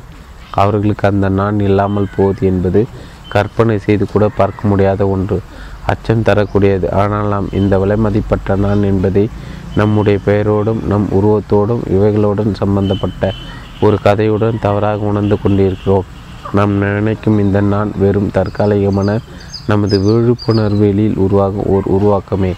இந்த தற்காலிகமாக அடையாளம்தான் உங்களுக்கு தெரிந்த ஒன்று என்றால் உங்களுடைய அரிதான விலைமதிப்பற்ற உங்களுடைய சாரம், உங்களின் உள்ளார்ந்த நான், நமது விழிப்புணர்வை அதை பற்றி நீங்கள் தெரிந்து கொள்ளவில்லை என்று பொருள். உங்களுக்குள் இருக்கும் அது சாஸ்வதமானது. அது ஒன்றை மட்டும் உங்களால் இழக்கவே முடியாது. உங்கள் வாழ்க்கையில் பிறத்த நஷ்டங்கள் ஏற்படும் சமயங்கள் உங்கள் உடைமைகளை இழப்பது அல்லது உங்கள் வீடு, ஒரு நெருங்கிய உறவினர் போன்றவற்றை இழப்பது, உங்களோட பணி அல்லது நன்மதிப்பை இழப்பது, உங்களுடைய கைத்திறமை இழப்பது, இச்சமயங்கள் எல்லாம் நம்முள் ஏதோ ஒன்று இருக்கிறது, நாம் யார் என்ற நிலையில் சற்று இரக்கம் ஏற்படுவதாக நாம் எண்ணுகின்றோம். இதனால் திசை தெரியாமல் அல்லலுறுவது போலவும் நாம் உணரக்கூடும். இவைகள் இல்லாமல் நான் யார்? நம்முடைய பகுதி நம்மை அறியாத நிலையில் நாம் அடையாளம் கண்டது நம்மை விட்டு நீங்கும் அல்லது மறையும் சமயங்களில் நாம் மிகுந்த வழியை உணரக்கூடும். சொல்லப்போனால் நமது வாழ்க்கையின் துயில் ஒரு பெரிய துளையை இட்டுச் செல்லும். இப்படி நிகழும் சந்தர்ப்பங்களில் உங்களுக்கு ஏற்படும் வழி துயரம் போன்றவற்றை மறுக்கவோ அல்லது அலட்சிப்படுத்துவதோ செய்யாதீர்கள். பாவைகள் இருப்பதை ஒப்புக்கொள்ளுங்கள். உங்களை பலியாக்கப்பட்டவராக சித்தரிக்க ஒரு கதையை உங்களது இழைப்பை சுற்றி உங்கள் மனம் உருவாக்கும் போக்கை கண்டு உணருங்கள். பயம், கோபம், சுய தாபம், அனுதாபம் போன்ற உணர்ச்சிகள் இக்கதாபாத்திரத்தின் துணைவர்கள். இவ்வுணர்ச்சிகளுக்கு பின்னாலும் நம் மனதால் உருவாக்கப்பட்ட அக்கதையின் பின்னாலும் அத்துளை வெற்றிடம். இவற்றில் இருப்பவற்றை உணருங்கள். வினோதமான அந்த வெறுமையை நிலையை உங்களால் சந்தித்து ஒப்புக்கொள்ள முடிகிறதா? அப்படி செய்யும் போது அந்த இடமானது அவ்வளோ அச்சுறுத்தும் வகையில் இல்லை என்பதை உணர்வீர்கள். மேலும் அதிலிருந்து வெளிப்படும் அமைதி நம்மை வியப்பில் ஆழ்த்தும். ஒரு இறப்பு நிகழும்போது ஒரு உயிர் படிவம் மறையும் தருணத்தில் இறைவன் உருவமற்ற வரையறுக்கப்பட முடியாதது அம்மறையும் உயிர் விட்டு செல்லும் தொலை வழியே மிளர்கிறது. இதனால்தான் இறப்பு என்பது வாழ்க்கையில் புனிதமானதொன்றாகின்றது. இதனால்தான் இறப்பை பற்றி ஆழ்ந்த தியானமும் இறப்பை ஒப்புக்கொள்ளுதலும் கடவுள் அளிக்கும் அமைதித்தன்மை வந்தடையும் நிலை நம்மளுக்கள் உருவாக காரணமாகின்றன. நம்முடைய அனுபவங்களெல்லாம் எவ்வளவு குறுகிய காலத்தவை, நமது வாழ்க்கை எவ்வளவு விரைவாக ஓடக்கூடியது. இவ்வண்டத்தில் பிறப்பும் இறப்பும் அற்றவை ஏதாயிலும் இருக்கின்றனவா? சாஸ்வதமானதும் ஏதாவது ஒன்று உண்டா? இது எண்ணி பாருங்கள். இருக்கும் வண்ணம் ஒன்றே ஒன்றுதான் என்று இருந்தால் நீல நிறம் என்று வைத்துக்கொள்வோம். இவ்வுலகம் முழுவதும் அதில் இருக்கும் அனைத்து பொருள்களும் நீல வண்ணம் கொண்டவையாக இருந்தால் நீலவனம் என்று ஒன்று இருக்கவே இருக்காது. நீலவனம் மற்றது ஏதாவது இருந்தால் மட்டுமே நாம் நீல நிறத்தை அடையாளம் காண முடியும். இல்லை என்றால் அது தனித்து நிற்காது, இருக்கவும் முடியாது. அதே விஷயத்தை உலகில் இருக்கும் அனைத்து பொருள்களின் விரைவில் மறையும் தன்மை நம் அடையாளம் காண அதன்படி அப்படி விரைவில் மறையும் தன்மையற்ற ஒன்று இருக்க வேண்டும் அல்லவா? இதே வேறு விதமாக சொன்னால் இவ்வுலகில் இருக்கும் அனைத்தும் நம்மையும் சேர்த்து நிலையற்றதாக இருந்தால் எப்படி நம்மால் அதை உணர முடியும்? நம்மில் அப்படி அந்த நிலைமையை காண முடிகிறது என்பதும் மற்ற படிவங்களின் நிலையாமையை நம்முடைய நிலையாமையையும் நம்மால் காண முடிகின்ற என்றால் நிலையாமை அற்ற அழிவற்ற ஒன்று இருக்கத்தான் வேண்டும் அல்லவா? உங்களுக்கு 20 வயது பிராயம் இருக்கும் சமயம் உங்கள் உடல் நல ஆரோக்கியத்துடன் திடமாக சுறுசுறுப்பாகவும் இருப்பதை உணர்வீர்கள். 60 ஆண்டுகளுக்கு பின்னர் அதே உடல் வலிமையற்றதாகவும் நலிந்து இருப்பதை உணர்வீர்கள். உங்களுடைய சிந்தனைகளும் 20 வயதில் இருந்ததை போல் இல்லாமல் மாற்றம் அடைந்திருக்கக்கூடும். ஆனால் உங்கள் உடல் எளிமையானது என்றும் அது அல்லது முதுமையானது என்றும் உங்கள் சிந்தனைகளும் மாற்றம் பெற்றிருக்கின்றன என்றும் அறியும். உங்களுடைய அறிந்துள்ள நிலையில் மாற்றமே இல்லை. இந்த அறிந்த நிலையில்தான் நமக்குள் இருக்கும் சாதுவாதமான ஒன்று, அது எங்கும் நிறைய விழிப்புணர்வு உருவமற்ற ஒரு உயிர்த்தலை. அது உங்களால் இழக்க முடியுமோ? முடியாது. ஏனெனில் நீங்களே அதுதான். உயிர் பிரியும் சிறிது நேரத்திற்கு பின்னர் சிலர் ஆழ்ந்த அமைதியுடன் ஒளி திகழ்வுடன் விளங்குவார். கரைந்து கொண்டிருக்க யூரோத்தின் வழியே ஏதோ ஒன்று மிளிர்வதைப் போல சில சமயம் மிகவும் பிணிவுற்றவர்களும் வயது முதிர்ந்தவர்களும் அவர்களுடைய இறுதி சில வாரங்களில் மாதங்களில் அல்லது வருடங்களை கூட ஒளி ஊடுருவு வடிவத்தில் தன் ஒளிர்வுடன் இருப்பதை கண்கூடு. அவர்கள் நம்மை நோக்கும்போது அவர்களுடைய கண்களின் வழியே ஒளி வீசுவதை நாம் பார்க்கலாம். மனம் அறிவு சம்பந்தப்பட்ட துன்பம் வேதனை எதுவும் மிச்சமில்லை, அத்தனையும் அவர்கள் அனுபவித்துவிட்டார்கள். அவர்களுடைய சரணாகதி அடைந்துவிட்டார்கள். எனவே அவர்களுடைய மனதால் உருவாக்கப்பட்ட தன்முனைப்பு நல்ல நாள் முற்றிலுமாக கரைந்துவிட்டது. அவர்கள் இருக்க முன்னர் இறந்து தங்களுக்குள் இருக்க மரணமற்ற பெருநிலையான ஆழமான அமைதியை கண்டு கொண்டு விட்டார்கள். ஒவ்வொரு விபத்து பேரழிவின் பின்னரும் உள்ளாற்றலுடைய மீட்டளிக்க உதவுகின்ற நாம் அறிந்திராத ஒரு பரிமாணம் இருக்கின்றது. முற்றிலுமாக எதிர்பாராத ஒரு மிகப்பெரிய அதிர்ச்சியாக உடனடியாக நிகழக்கூடிய இறப்பு நம்மை வலுக்கட்டாயமாக நம்முடைய உருவத்துடன் அடையாளம் காண்பதிலிருந்து நம்மை வெளிக்கொணர முடியும். நமது உடல் மறிப்பதற்கு ஒரு சில கணங்களுக்கு முன்னர் இறக்கும் தருணத்தில் நாமே ஒரு உருவமற்ற பரிசுத்த விழிப்புணர்ச்சியாக நம்மை உணர்கிறோம். உடனடியாக நம்முடைய அச்சங்கள் அறிவை நீங்கி விடுகின்றன. பேரமைதி எல்லாம் நன்மைக்கே என்று தெரிந்து கொள்ளுதல், மரணம் என்பது நமது உருவம் கரைவது மட்டுமே என்பது அனைத்தையும் உணர்கிறோம். இறுதியாக இறப்பு என்பது ஒரு மாயை, ஒரு பொய் தோற்றம். நாம் நம்முடைய உருவத்துடன் நம்மை அடையாளம் கொண்டது போல இதுவும் ஒரு பொய் தோற்றமே என்பது புரிந்து கொள்ளப்படுகின்றது. இறப்பு என்பது முரண்பாடான ஒன்றல்ல. தற்காலத்திய கலாச்சாரம் நம்மை நம்ப வைக்க முயல்வதைப் போல அது ஒரு நடுக்கம் தருகின்ற நிகழ்ச்சி அல்ல. அது மிகவும் இயற்கையானது, இயல்பானது. அதனுடைய எது துருவமான ஜனனத்தைப் போலவே இறப்பு ஒரு இயற்கையான நிகழ்வாகும். இறக்கும் தருவாயில் இருக்கும் மனிதரின் அருகில் நீங்கள் அமர நேரிடும் போது இதை உங்கள் நினைவுக்கு கொண்டு வாருங்கள். இருக்கும் தருவாயில் இருக்கும் ஒரு மனிதருடன் ஒரு சாட்சியாகவும் தோழனாக இருப்பது ஒரு சிறந்த தனி சலுகையும் ஒரு புனிதமான செயலுமாகும். இறந்து கொண்டு இருக்க ஒரு மனிதருடன் இருக்கும்போது அந்த அனுபவத்தின் எந்த தன்மையும் மறுக்காதீர்கள். நடந்து கொண்டிருப்பதை உங்கள் உணர்ச்சிகளை மறுக்காதீர்கள். ஆச்சமயத்தில் உங்களால் ஒன்றும் செய்ய இயலாது என்ற ஆற்றாமை உங்களை சோகமாக ஆக்கும் அல்லது கோபம் கொள்ள வைக்கும். நீங்கள் என்ன உணர்கிறீர்களோ அதை ஒப்புக்கொள்ளுங்கள். இதன் பிறகு ஒரு அடி மேலே எடுத்து வையுங்கள். உங்களால் என்றுமே செய்ய இயலாது என்பதை ஒப்புக்கொள்ளுங்கள். முழுமையாக ஒப்புக்கொள்ளுங்கள். உங்கள் கட்டுப்பாட்டுகள் எதுவும் இல்லை. அந்த அனுபவத்தின் ஒவ்வொரு தன்மைக்கும் முழுமையாக சரணடையுங்கள். உங்களுடைய உணர்ச்சிகள், இறந்து கொண்டிருக்கும் மனிதரின் வழிகள், உபாதைகள் அனைத்தையும் சேர்த்து உங்களுடைய சரணடைந்த நிலையின் விழிப்புணர்ச்சியும் அத்துடன் வரும் நிர்சலனமும் இறக்கும் மனிதருக்கு பெரிதும் உதவும், அவருடைய நிலமாற்றத்தை எளிதாக்கும். ஒரு சில சொற்களால் தேவைப்பட்டால் அவைகள் உங்களுடைய நிர்சலான நிலையிலிருந்து தானாக வெளியே வரும். ஆனால் அவைகள் இரண்டாம் பட்சமானவை. நிர்சல நிலையுடன் ஆசைகள் தொடர்ந்து வரும். பேரமைதி. அத்தியாயம் 10. துன்பங்களும் துன்பத்தின் முடிவும். அனைத்து பொருட்களும் வலைப்பின் நிலை போல ஒன்றோடு ஒன்று பின்னி பிணைந்திருக்கின்றார். புத்த மதத்தின் முன்னமே அறிந்தது இது. இயற்பில் வல்லுநர்கள் இப்போது உறுதி செய்வது நடப்புகள் எதுவும் ஒரு தனிப்பட்ட நிகழ்ச்சி அல்ல, ஆனால் அப்படிப்பட்ட ஒரு தோற்றத்தை மட்டும் அளிக்கின்றன. அவைகளின் மீது நாம் மென்மேலும் நமது தனிப்பட்ட தீர்ப்புகளை வழங்கி அவைகளுக்கென்று ஒரு தனி அடாலை சீட்டை ஒட்டி அவைகளை மேலும் தனிமைப்படுத்துகிறோம். வாழ்க்கையின் முழுமை நம்முடைய சிந்தனைகளாக பல சிறு துண்டுகளாக உடைக்கப்பட்டு விடுகின்றது. எனினும் வாழ்க்கையின் கூட்டு மொத்தம் என் நிகழ்வையும் நடத்துகின்றது. பிரபஞ்சம் எனும் மாபெரும் வலைப்பின்னலி இது ஒரு பகுதி. இதன் பொருள் எவையெல்லாம் இருக்கின்றனவோ அவைகள் வேறு விதமாக இருக்க முடியாது. பெரும்பாலான நிகழ்வுகளை மேற்பார்வையாளருக்கு அர்த்தமற்றதாக தெரியும். ஒரு நிகழ்வு பிரபஞ்ச கூட்டுமொத்த வலைப்பினில் என்ன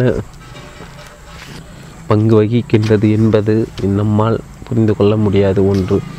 ஆனால் இப்பரந்த முழுமையின் இன்னுள் அந்நிகழ்வின் தற்க முடியாத தன்மை நம்ம அறிந்து கொண்டால் எவை இருக்கின்றனோ அவைகளை நாம் அப்படியே உள்ளூர் ஒப்புக்கொள்ள துவங்கிவிட்டோம்.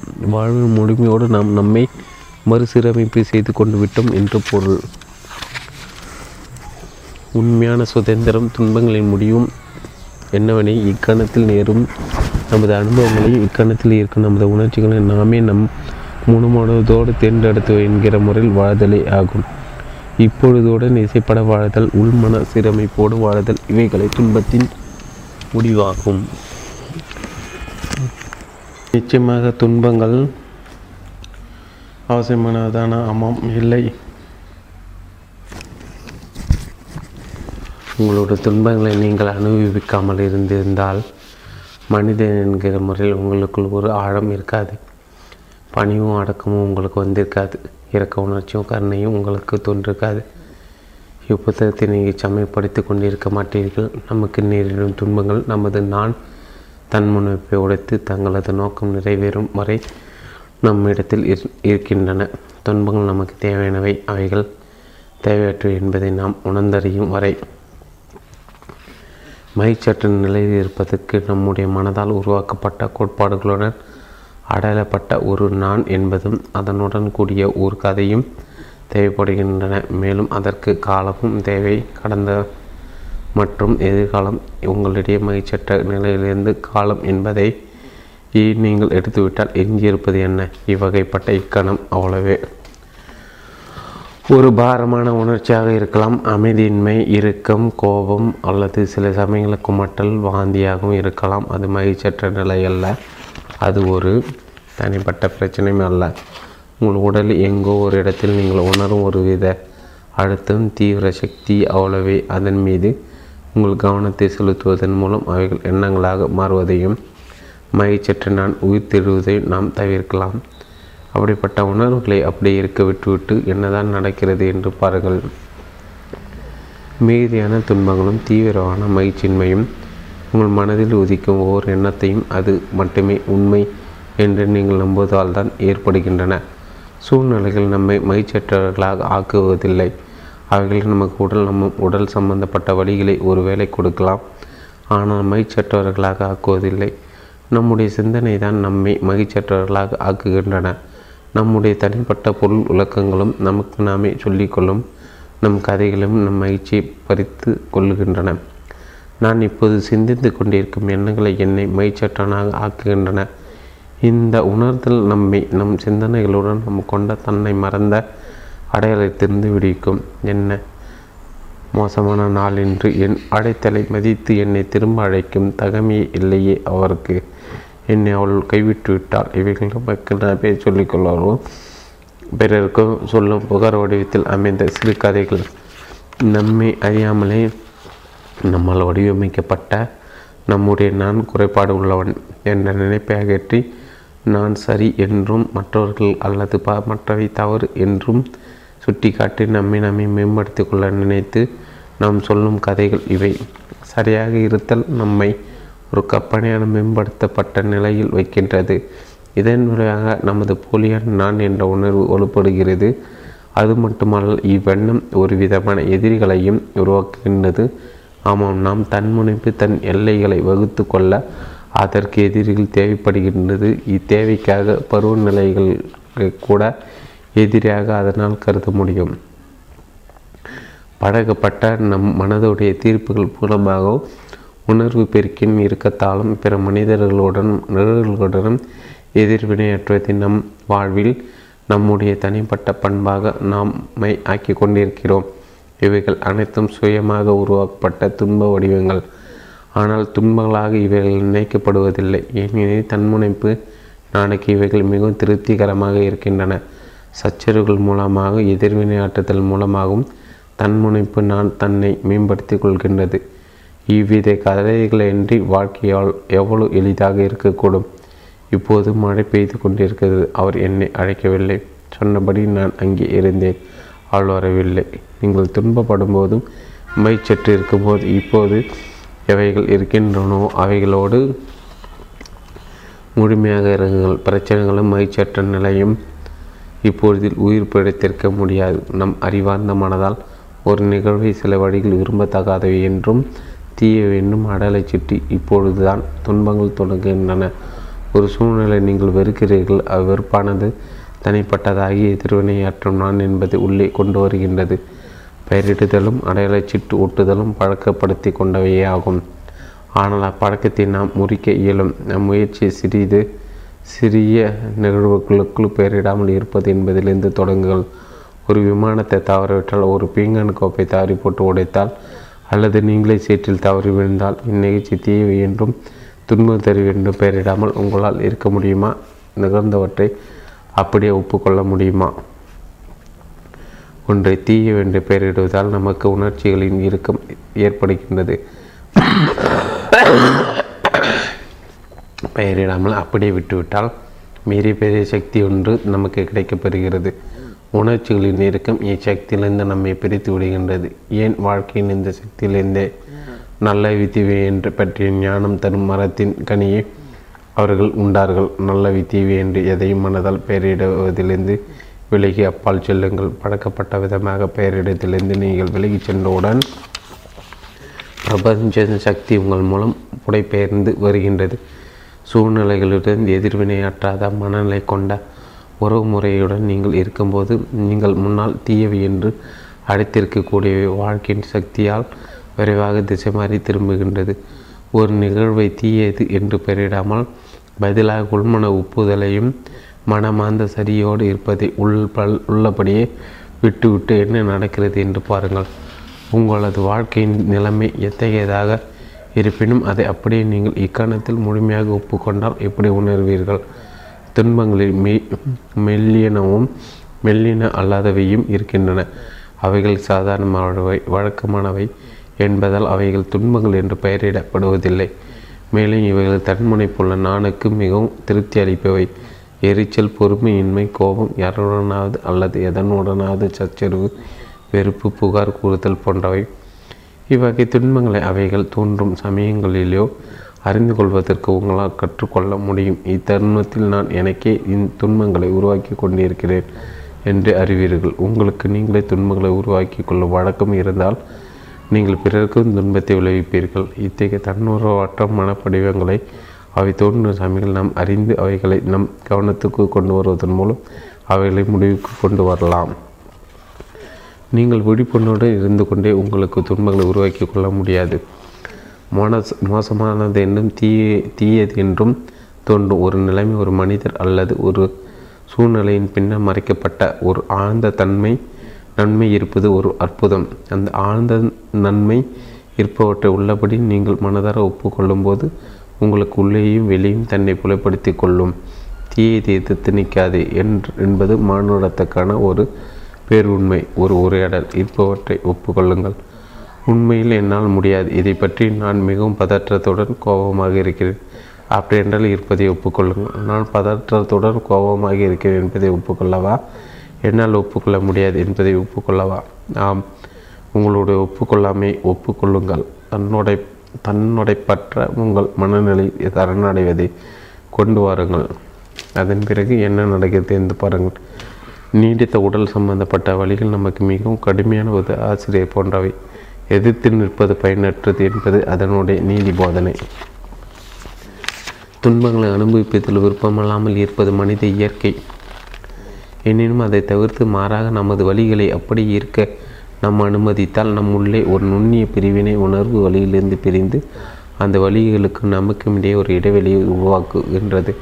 இதன் பொருள் என்னவென்றால், துன்பங்களை விழிப்புணர்வோடு அனுபவிப்பது, மனதார ஏற்றுக்கொள்வது. அப்படி விழிப்புணர்வோடு துன்பங்களை அனுபவிக்கும் போது தன்முனைப்பு நான் பெருமளவு எதிர்ப்பை கொண்டிருப்பதால் உடல் ரீதியான வழியில் நமது தன்முனைப்பு நானே எரித்து விடுகின்றது. உடல் உருவப்பாடுகளுக்கும் இது பொருந்தும். உங்களுடைய துன்பங்களை கடவுளிடம் அர்ப்பணித்து விடுகிறீர்களா என்பது இது வேறு விதமாக சொல்வதாகும். உலகளால் ஒரு ஆழ்ந்த உண்மையை தன்னுள் கொண்டுள்ள ஒரு கூறீடான சிலுவை புரிந்து கொள்ள நீங்கள் ஒரு கிறிஸ்தவராக இருக்க வேண்டும் என்பது அவசியமில்லை. சிலுவை ஒரு சித்திரவதை செய்ய கருவியாகும். ஒருவருக்கு உச்சவரம் துன்பத்தை அழைக்கக்கூட உதவியற்ற நிலையில் வைக்கக்கூட முழுமையாக கட்டுப்படுத்தக்கூடிய சாதனம் அது. சிலுவையில் அறைப்படும் சமயம் மனிதன் சரணகடை அடைந்து துன்பத்தை விழிப்புணர்வுடன் தெரிந்து அனுபவிக்க நேர்கின்றது. அது இயேசுபிரான் வார்த்தைகள், என்னுடைய விருப்பம் அல்ல ஆனால் உங்களுடைய விருப்பம் நிறைவேற்றப்படும். அக்கணத்தில் சித்திரவதை சாதனமான சிலுவை அதனுடைய மறைமுகத்தை காண்பிக்கின்றது. அது ஒரு புனிதமான பொருள், தெய்வீகத்தின் சின்னம் என்ற முகத்தை. வாழ்க்கைக்கு ஒரு காலங்களை தாண்டி பரிணாமம் இருப்பதை மறுப்பதாக காணப்படும் ஒன்று தன்னடைப்பு தன்னோட படைப்பும் மூலம் சரணாகதியின் மூலம் அப்பரிமாணத்திற்கு ஒரு நுழைவு வாயிலாக ஆகின்றது.